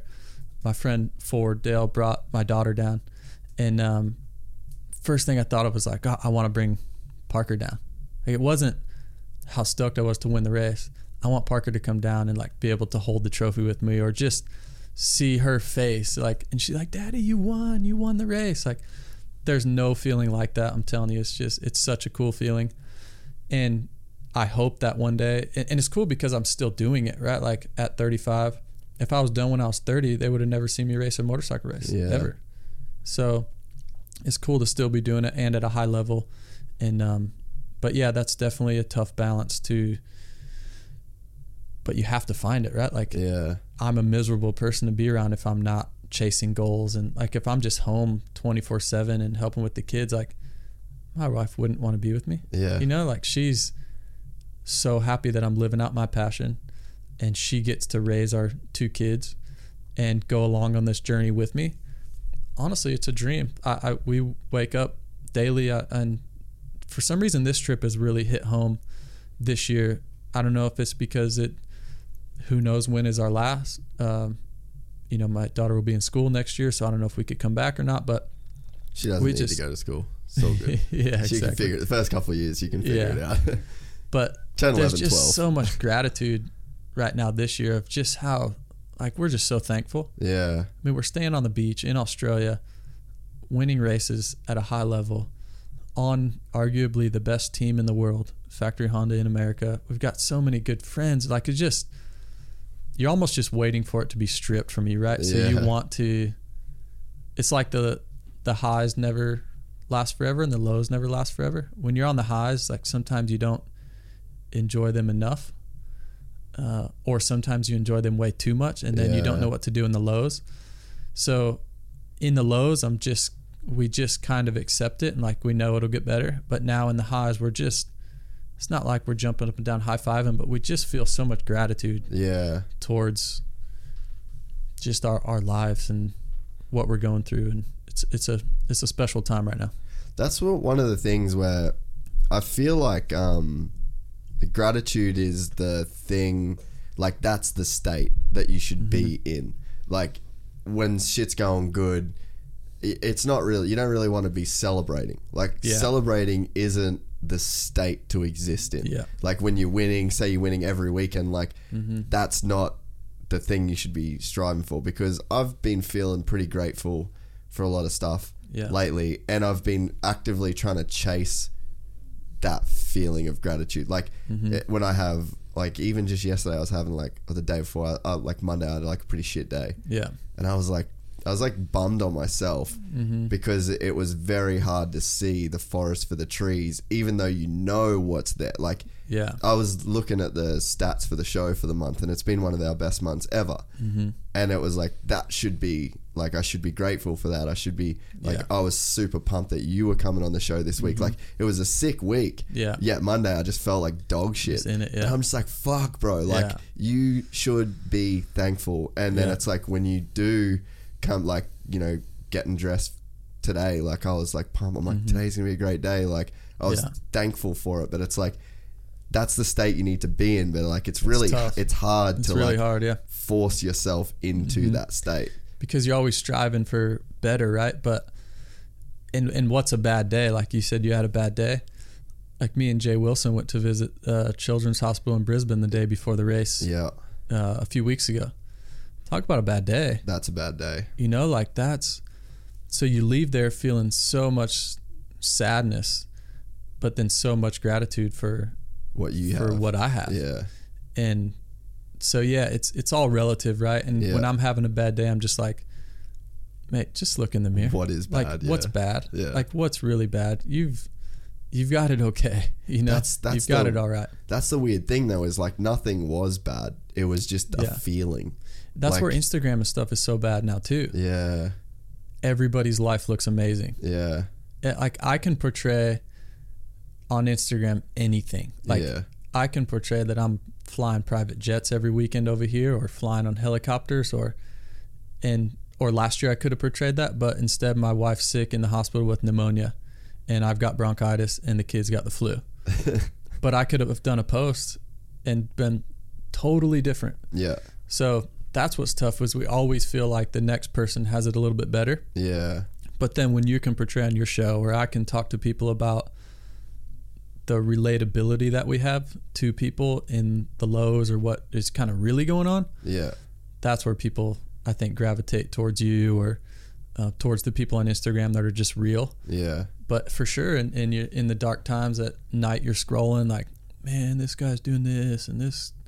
Like, it can be tough. Yeah. For sure. I think that there's just like a everything like if you're the kind of person that can work for yourself or be a racer or like it's such a double-edged sword because It like is, yeah. that drive like the drive that I have to do well in my life feels like such a fucking burden or like it's I'm just Yeah. I'm over it like, Yeah. I'm like dude it's so, like I you just wish that you could be happier with not go, getting up like right now I can't train jiu-jitsu I've been sick and like my Mm-hmm. Yeah. schedule's just gnarly and I'm like so hard on myself Mm-hmm. and I and I tell myself like it's all right you've worked super hard you won Yeah. two national titles this year like you're working on your business it's not like you're being lazy but like that feeling like deep inside Yeah. you're just like so angry at yourself for like not being able to do the things like it's just that drive is just Yeah. no matter where you're at in your journey that drive makes you feel like you're not achieving anything Totally. Yeah. even when you are and it's like Yeah. that's that's a real bitch to it's a tough with. spot for sure but i always go back to like i'm a huge believer in everything happens for a reason Mm. everything that's happened up until my up until now even the bad things like missing a full year due to a, a broken leg or like i've had some crazy stuff happen we all have every single one of them is came out way better on the back end every single time so why would it change now so like if i get injured or i get sick or something now i just automatically go to okay it's supposed to happen. I'm supposed to be focusing on something else right now. Whether it's mindset or reading or taking my kids to the park or like there's always stuff you can do to make yourself better yeah. in those situations. Like just being at jujitsu that's just one facet of your life i believe. Yeah. So what could make me a better person or what could make me better even as a fighter not just being on the mat or not okay Yeah. i'm going to read this book about positivity i'm going to do this with my girlfriend and like i just think there's so much emotional Yeah. stuff that you could do you know Yeah. like outside of just the physical like we're men we want to i want to do that 100 mile bike ride and i want to go do these 30 lap motos and i want to uh, you know but that is only going to go so far yeah if I can have a calm mind on the starting gate at Anaheim 1, that'll go way further than if I've done 30 lappers or not. yeah So how am I going to achieve that? By doing some mindset stuff. Yeah. Like, you know what I mean? So I used to be the same way, but now I'm just like I try and gravitate towards okay, this is this gives me an opportunity to do X, Y, and Z different that normally I wouldn't because normally I'd be at the track. yeah And normally I'd be on the bicycle. But since I can't today, since I've got a little injury or since I'm I am sick, now I'm going to focus on this different part of my life yeah and make that a little bit better. So, that's kind of my mindset when stuff like that happens. What was the first book that you read that got you into reading? Because there's everyone's got a book. Mm-hmm. I think, especially if you start reading like sort of later on, Yeah. that is like, damn, I think Yeah. I should read now. Yeah. Uh, it's a self coaching book. Um, I actually have it with me in my backpack. I carry it with me everywhere. It's kind of what started to make me aware of kind of like my childhood reflexes and um, just mindset stuff about anxiety and how anxiety and depression are linked. And um, I just like to pick it up every now and again and Yeah. read a few What's it pages. it's just self coaching book. I honestly can't remember the exact. Um, We'll post it. I'll, I'll Yeah, get yeah. it off you and post yeah, it.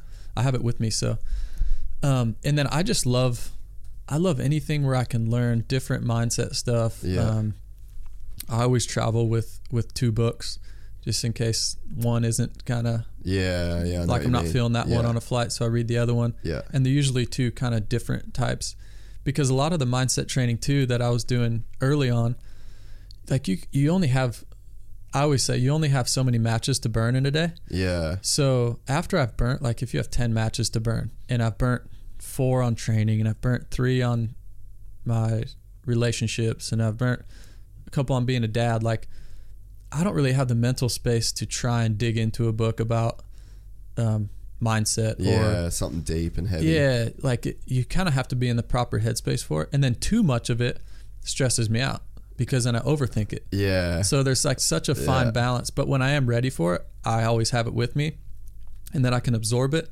And I might just do that once every two weeks. It might be enough. Um, so, yeah, that was the first one. That was 2010 when I really started to kind of read books. And um, yeah, I don't read a lot, but there is, you know, people say, oh, I don't have time for it. Well, 10 minutes at night Yeah, before you go to bed, you could learn so much stuff. Yeah, I've You really, really started making like my morning routine. Like, yo, eh, it's you know what's funny, dude. I was thinking last night, and it like might sound a little bit arrogant in a way, but I think it's like important for people to hear. Like, my life is changing now mm-hmm. because of the podcast, Yeah.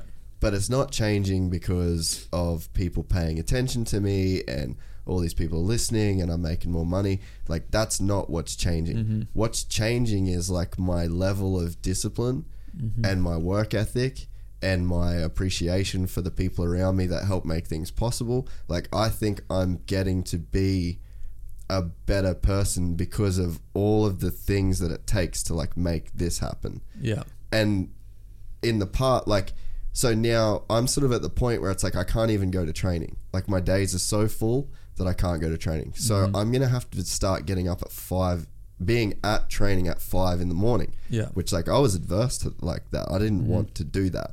And then it's like, so then you become this guy that starts training at 5 a.m. till 6 a.m. and then you're going out and you're fucking choking people for an hour and then you get and you have a shower, then you get a coffee, then you read for 20 minutes and then, and it's like, you sort of watch yourself, you watch yourself change and you're like, damn, you're starting to look like a person that people would talk about in like a, Yeah. in like a motivational video, but it's Yeah. like you that's not what it is. Mm-hmm. What it, that's like a pure requirement now.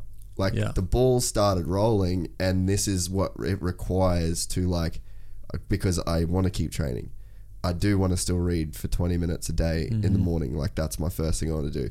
I do want to do more podcasts than I've done. I do want to put effort into editing. Like you Yeah. want to do these things, so it's like you all of a sudden your life starts to look like what a cliche successful Yeah. person is, but it's Yeah. like it's almost reverse engineered to the way that you would think. And I, th- I don't know whether it sounds arrogant to say that, but it's Not like all, no. I want people to understand that it's like what I've now started to see as success is only work Mm-hmm. and just prioritizing. And then, like, when something happens where you're like, oh, I don't have time to go to the gym now. Well, you, dude, you do. You just you have to get up like super Yeah. early, and like it fucking sucks. Yeah. But you're gonna have to just be a savage. That's so worth it when you're done. Yeah. It feels so good. And like I and now I look at people like Jared Merrill from J Star, mm-hmm. and I'd look at him and I would be like, he's successful because he gets up at five and works out crazy, and then he does this, this, and it's like, no, no, no, like all of that stuff happened because he was chasing success. Like he that that was his pursuit. Like it wasn't success that made that stuff happen. Like that's just what he was doing. But on the outside in, that's what it looks like. And you're like, people will go like, oh, well, I'm just not the kind of guy that's going to get up at five in the morning. And, you know, like Yeah. people frame Yeah. it so differently. But Yeah. now, and then hanging out with guys like yourself and the guests that you talk Mm-hmm. to, it's like, that's what, that's what this like success is Yeah. derived from. Like, it's not, you don't just wake up and do that shit. Yeah, yeah. It's like an this, ingredient for sure. Yeah. Of success. Yeah. and it's I don't know. That's been something I've been like thinking a lot about Mm-hmm. lately, and it's like fuck, man. Like this isn't. This has just been right in front of me for a long time. Yeah. It's just I didn't get out of my own way enough to like actually do it, and I Mm-hmm. didn't put the work in. I didn't want it bad enough. Like you have to be super honest with yourself Yeah. about why you're not whatever your version of successful is, right? Mm-hmm. Yeah, you just hit on a, a key thing of being, um, you know, looking yourself in the mirror and being honest with yourself. Like that's that's a huge part of it, right? And if you're going to make all these excuses of, oh, I don't want to do this or don't want to do that, and and a lot of it goes back to what you said of being a factory rider. That's the same in every business, or you want to be a successful businessman man and fly around in a private jet. Well, guess what it takes to get there? A lot of people wouldn't want to do it. Yeah, And the you know, the the ingredients to be a successful person or an athlete, it's not all roses. It's it's a tough it's a tough deal, but um, it all pays off. And we were talking this morning about parenting.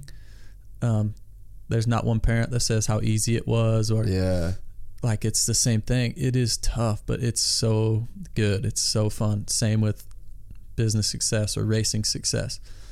The process is it's fun, but it's really really hard. yeah, And if you embrace that pain or if you embrace that kind of suffer, um, that's when I think you really start to come out as as being successful or or whatever you kind of equate success to be.